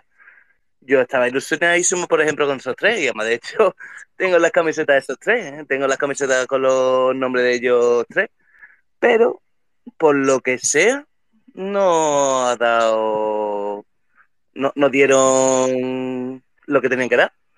Entonces, yo creo que el nombre, o sea, lo que el tema de del fútbol, yo creo que no tiene tanto. E, es un idioma universal. Eh, sea el entrenador, o sea, coño, eh, ya a lo mejor un poco ayudando, ¿no? Pero mira a Iago Aspa. Iago Aspa en el Sevilla pudo ser lo más grande del mundo, pero se cruzó eh, una Emery y ahí está ahora en el Celta, siendo el príncipe de la patea y ahí se queda. Pero, Por eso digo, chicos. Pero yo creo, Ignacio, que estamos hablando de otra cosa distinta. El idioma del fútbol, claro que es internacional, pero al fin y al cabo, eh, Idrisi es una persona que se pega eh, cinco días de los siete que tiene la semana eh, con compañeros españoles, con los que si no entiende el idioma le cuesta un mundo eh, entenderse con ellos, eh, no entiendes las bromas del vestuario, que todo el que esté todo el que haya estado en un vestuario sabe lo importante que es eso. Mm, no se puede integrar con todos los jugadores de la plantilla, porque yo estoy completamente seguro que más de uno, más de dos y más de tres, el inglés no tienen ni idea de decirte hello.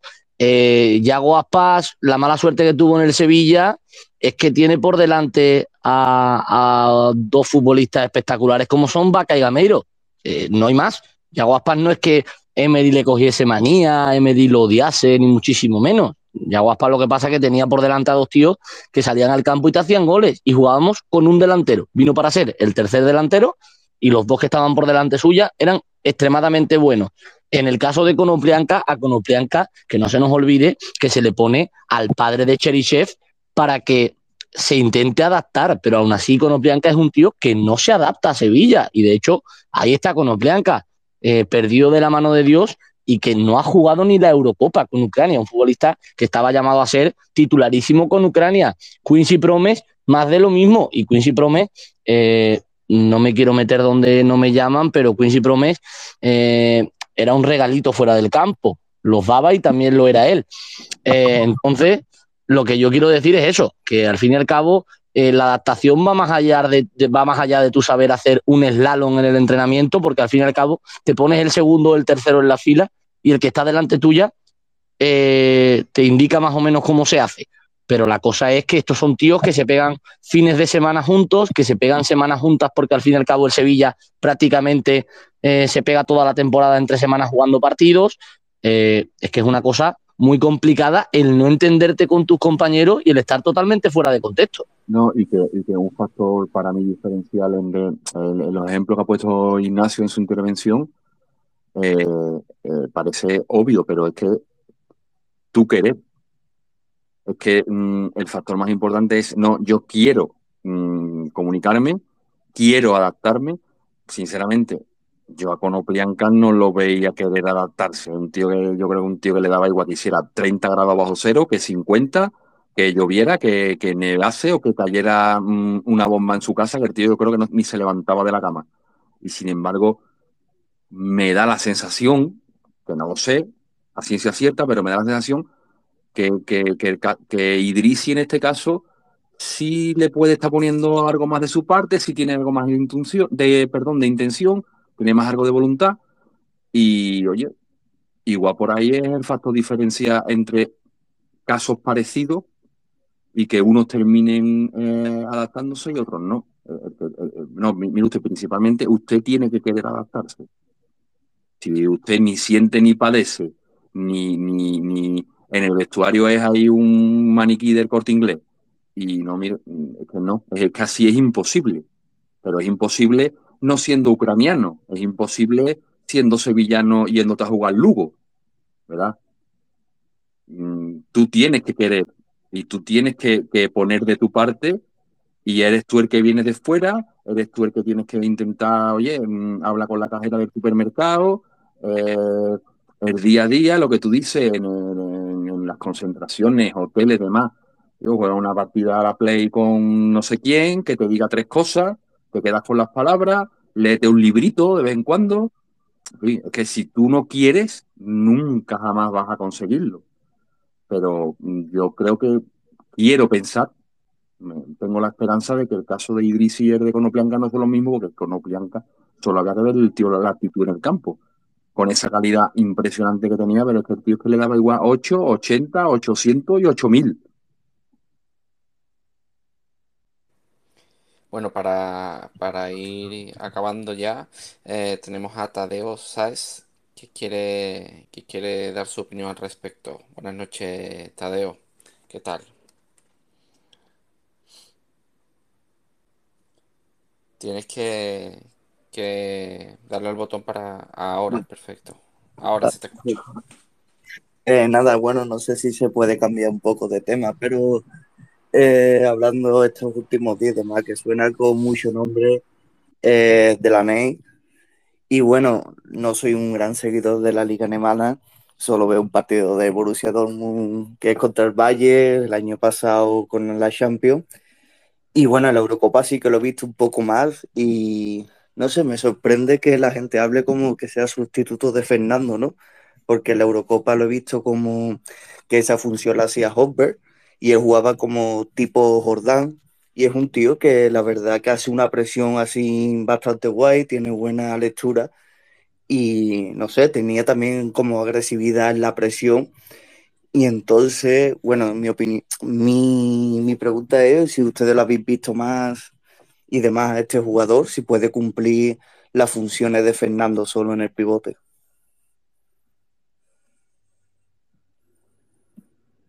Bueno, yo, estaba esperando que hablara Manuel, que es el, primer espada. Eh, lo hemos comentado hace un ratillo. Eh, yo creo que eh, tu apreciación es, bastante buena. Yo estoy de acuerdo en todo lo que dice. Pero yo creo que mm, puede jugar con Fernando y por Fernando. Yo creo que es un futbolista con las características que tú has comentado, que te puede jugar de volante perfectamente. De hecho, mm, también es, cierto lo, que has dicho sobre, sobre cómo ha jugado en Dinamarca, pero que por la categoría de futbolista, porque tácticamente es bueno, porque, porque tiene, tiene saber estar en el campo y, tiene eh, eh, esa categoría, puede perfectamente jugar también supliendo a Fernando. Y lo que se buscaría con este fichaje, que creo que también lo hemos comentado hace un ratillo, que, te pudiesen hacer las dos funciones. O sea, no traerte un tío solo y específicamente para suplir a Fernando, sino un tío que te pueda jugar eh, por Fernando, porque tendrá que descansar, porque tendrá lesiones, sanciones, etcétera, etcétera, y a la vez, a la vez, que sea un recurso más para usar aún jugando Fernando. Yo creo que mm, las dos en las dos posiciones yo creo que daría la talla. Sí que es verdad que no es un pivote defensivo puro, el ancla que puede ser un Fernando, un Casemiro, pero que lo puede salir perfectamente, creo yo. Y, además, Bonnie, hay, que tener en cuenta que Fernando se ha lesionado y tocó madera, mucha madera. Se ha lesionado poquito en, su estancia aquí en Sevilla y eso pues al final hace pensar que alguna, algún ciclo de amarilla, alguna tarjeta roja que pueda existir, Dios no lo quiera, eh, pero cuando en esa posición es posible eh, o, cualquier tipo de, de, lesión, pues se pueda solventar puntualmente. Es decir, que no, no, no creo que sea una, preocupación muy grande que, tenga que desempeñarse ahí durante mucho tiempo. Eh, es un remiendo que, se lo puede permitir Sevilla, que yo creo que de hecho lo conviene. Y que encima eh, hay que decir lo que habíamos dicho antes, que, que un futbolista que ha jugado esta temporada, es verdad que por las necesidades en defensa del Borussia Dortmund, pero ha jugado de central. Y, y un central zurdo también, pues tiene su, su importancia dentro de, del fútbol de, de posesión y de posición de, del Sevilla. Entonces, bueno, yo ya te digo, eh, coincido contigo y, y de hecho creo que es un futbolista que si viene va a sumar muchísimo como complemento y, por sí solo. Bueno, eh, para seguir ya finalizando, a ver si es posible que el amigo Macaroni SFC eh, consiga conectarse y, y hablarnos, ya que lleva toda la noche el pobre intentando comentarnos algo. Sí, Buenas noches, ¿me ¿qué tal? Sí, perfecto, ahora sí. Buenas noches, bu- buenas noches. Quiero decir primero que siguiendo a nuestro Sevilla de 6.500 kilómetros desde República Dominicana. Bueno, qué, qué sorpresa. Eh, sí, sí. Acá tenemos 10 años ya. Eh, lo primero que a, a Agustinson lo veo mucho jugando con Idrissi. Agustinson he estudiado un par de juegos de él y no, no lo veo como, no es un lateral muy rápido, muy, no es muy rápido. Entonces sería bueno que Idrissi lo acompañara, que sea un muchacho muy vertical, que, que lo pueda ayudar con la velocidad a la hora de bajar. También digo que el Sevilla al día de hoy, ningún equipo tiene una profundidad de plantilla como nosotros. Esto de los cinco cambios, no hay nadie que nos convenga más, la verdad. Sí, eh, buena, Macaroni. Eh, yo eh, lo hemos comentado in- incluso hace un ratillo, no sé si, si lo oíste. Eh, muchas veces no caemos en estas cosas, pero es evidente que cuanto más calidad tiene en el banquillo, más te convienen los cinco cambios, y cuanto menos calidad tenga en el banquillo, menos te convienen los cinco cambios. Si tú tienes dos, mm, dos cambios más de lo que hemos tenido habitualmente, porque las reglas han cambiado, pero los cinco que entran son muy buenos, porque lo son, y lo van a ser toda la temporada, eh, juegas con mucha ventaja respecto a un montón de equipos que a lo mejor te pueden tener dos, tres tíos en el banquillo buenos o, o aceptablemente buenos, pero que ya el cuarto y el quinto sean muy, muy, muy fondo de plantilla. En ese aspecto estoy muy de acuerdo en que, en que ganamos y ganamos mucho. Yo totalmente de acuerdo, vamos.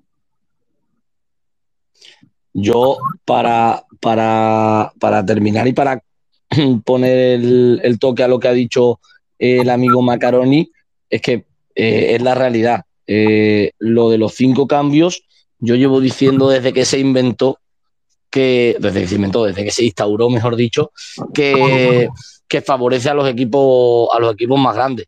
Yo siempre ponía el ejemplo de Barcelona y Madrid, pero es que este año te diría que los cinco cambios, más que a Barcelona y a Madrid, a los equipos que más benefician es a Sevilla y Atlético de Madrid, porque son los que mayor profundidad de plantilla tienen y si me apuras, incluso Villarreal, porque el Madrid y el Barcelona han hecho las cosas tan extremadamente mal que eh, tienen un fondo de plantilla malísimo porque los suplentes eh, son suplentes del Madrid y del Barcelona porque cobran poco y para no exceder el límite salarial. Es decir, que los tres equipos que mejor han hecho las cosas por detrás de, ellos, que han sido Atlético de Madrid, eh, Sevilla y, y Villarreal, son los equipos que mayor profundidad de plantilla tienen. No te estoy diciendo que los titulares sean mejor o sean peor, porque obviamente creo que los titulares del Madrid y del Barcelona sobre el papel son mejor que los del Sevilla y el Atlético de Madrid. Pero por supuestísimo que el Sevilla y el Atlético de Madrid te pueden sacar tantísimos tíos distintos y antes lo hablaba eh, José. Eh, es que hoy, han faltado, hoy faltaban de los teóricos suplentes, o suplentes o titulares, o como lo quieras llamar, o Campos y Oliver Torres. Ponle que quedan dos fichajes más por venir, que más o menos es lo que se está hablando. Es que si tú pones esos dos fichajes más Oliver Torres y Ocampos, se te quedan, más los cinco jugadores, por ejemplo, que han entrado hoy al terreno de juego, se te quedan nueve cambios espectaculares. O sea, nueve cambios que podrían ser titulares en cualquier momento. Y es que yo ahora mismo me cuesta mucho eh, pensar, más allá de los supergigantes de Europa, eh, cuántos equipos tienen nueve futbolistas de total garantía en el banquillo. Pero es que ni el Bayern de Muni, ¿eh? Yo recuerdo un, un tuit de, de Boni que decía en su momento que, que ni los grandes de Europa tenían eh, las posiciones realmente dobladas, ¿no? No tenían eh, 22 titulares. Y en este sentido, pues el Sevilla se acerca mucho a, a esa idea, por lo menos a, a la capacidad de, de, no tener miedo a tener ciertas bajas que sí que antes pues, podían ser, temibles. Quizás la única parcela donde hay que tener un poquito todavía eh, de, de, orejas tiesas, como se suele decir vulgarmente, eh, es, en la, es en la defensa, porque hay que tener un poco de miedo a que se resfríen Diego Carlos y, y Cunde ahora mismo ante la falta de, de efectivos, pero, pero la verdad que parecía imposible de que el Sevilla creciera en, en ese aspecto y, y, está teniendo la capacidad pues de, de, de incluso poder plantearse rotaciones a corto plazo en, en, las competiciones que vienen. Eso tiene un nombre, Manuel, eso se llama planificación y, está claro que la planificación de este verano está siendo para quitarse el sombrero, vaya, bajo mi punto de vista.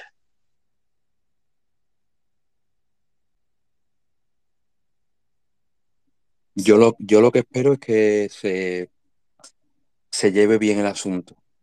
Eh, parece un tópico, pero hay que tener mucho cuidado con, con infrautilizar un futbolista que se supone que viene para jugar bastante. Eh, en, en, al hilo de esto hablamos el otro día. Es lo único que a mí no me ha terminado de convencer de Lopetegui. Que eh, cuando quiere hacer cambio hace 8, 9, 10 cambios. Y así mmm, ni le sacas provecho a, al equipo, ni le sacas provecho a futbolista individualmente, porque futbolista individualmente, cuando juega con ocho tíos que no juegan nunca, no va a dar pie con bola, pero no uno, ni dos, ni de, ninguno de los ocho de los nueve va a hacer nada.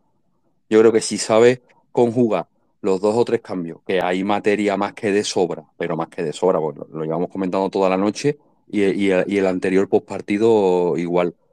Si sabe ir manejando las teclitas, tener a todo el mundo contento, eh, la, profundidad de plantilla que tiene el equipo, la cantidad de variables, la cantidad de maneras diferentes con las que tú puedes afrontar un partido, no ya de inicio, en el desarrollo, tal como se vaya desarrollando, eh, es realmente, realmente increíble de la, la, cantidad de diferentes maneras de jugar que puedes poner, eh, eh, la cantidad de jugadores que ya lo hemos comentado durante la noche de hoy, que te pueden jugar en posiciones diferentes.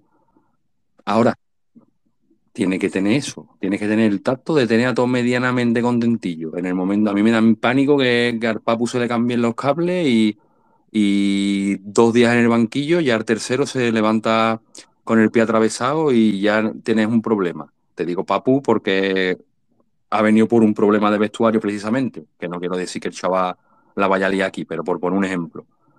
Creo que hay que tener mucho tacto con, con una plantilla donde hay tantos futbolistas buenos, importantes, y que él sabe, y que, y que él mismo sabe que es importante. Bueno, pues nada, eh, aprovechamos ya este último speech del Gran Boni para, para despedirnos, porque bueno, ya llevamos dos horas y media, creo que ha sido un debate bastante bastante bueno como el de la semana pasada y lo más importante es que aún siguen con nosotros más de 150 locos y locas eh, a estas horas de la noche. Pero bueno, eso significa que, el formato está gustando y, obviamente vamos a seguir en los próximos partidos. Recordar igualmente que eh, tanto la previa que hemos tenido antes del partido como este post partido eh, estarán disponibles a lo largo de 30 minutos, 45 minutos estarán disponibles en, en nuestros canales oficiales de podcast de, Google, de Spotify, de Anchor, etc. Eh, y nada, invitaros a, a, la semana que viene, el sábado, si no recuerdo mal, que creo que es el partido de, del Sevilla con el Elche, invitaros a, a que eh, estéis con nosotros un nuevo día más, tanto en la previa como en el post partido.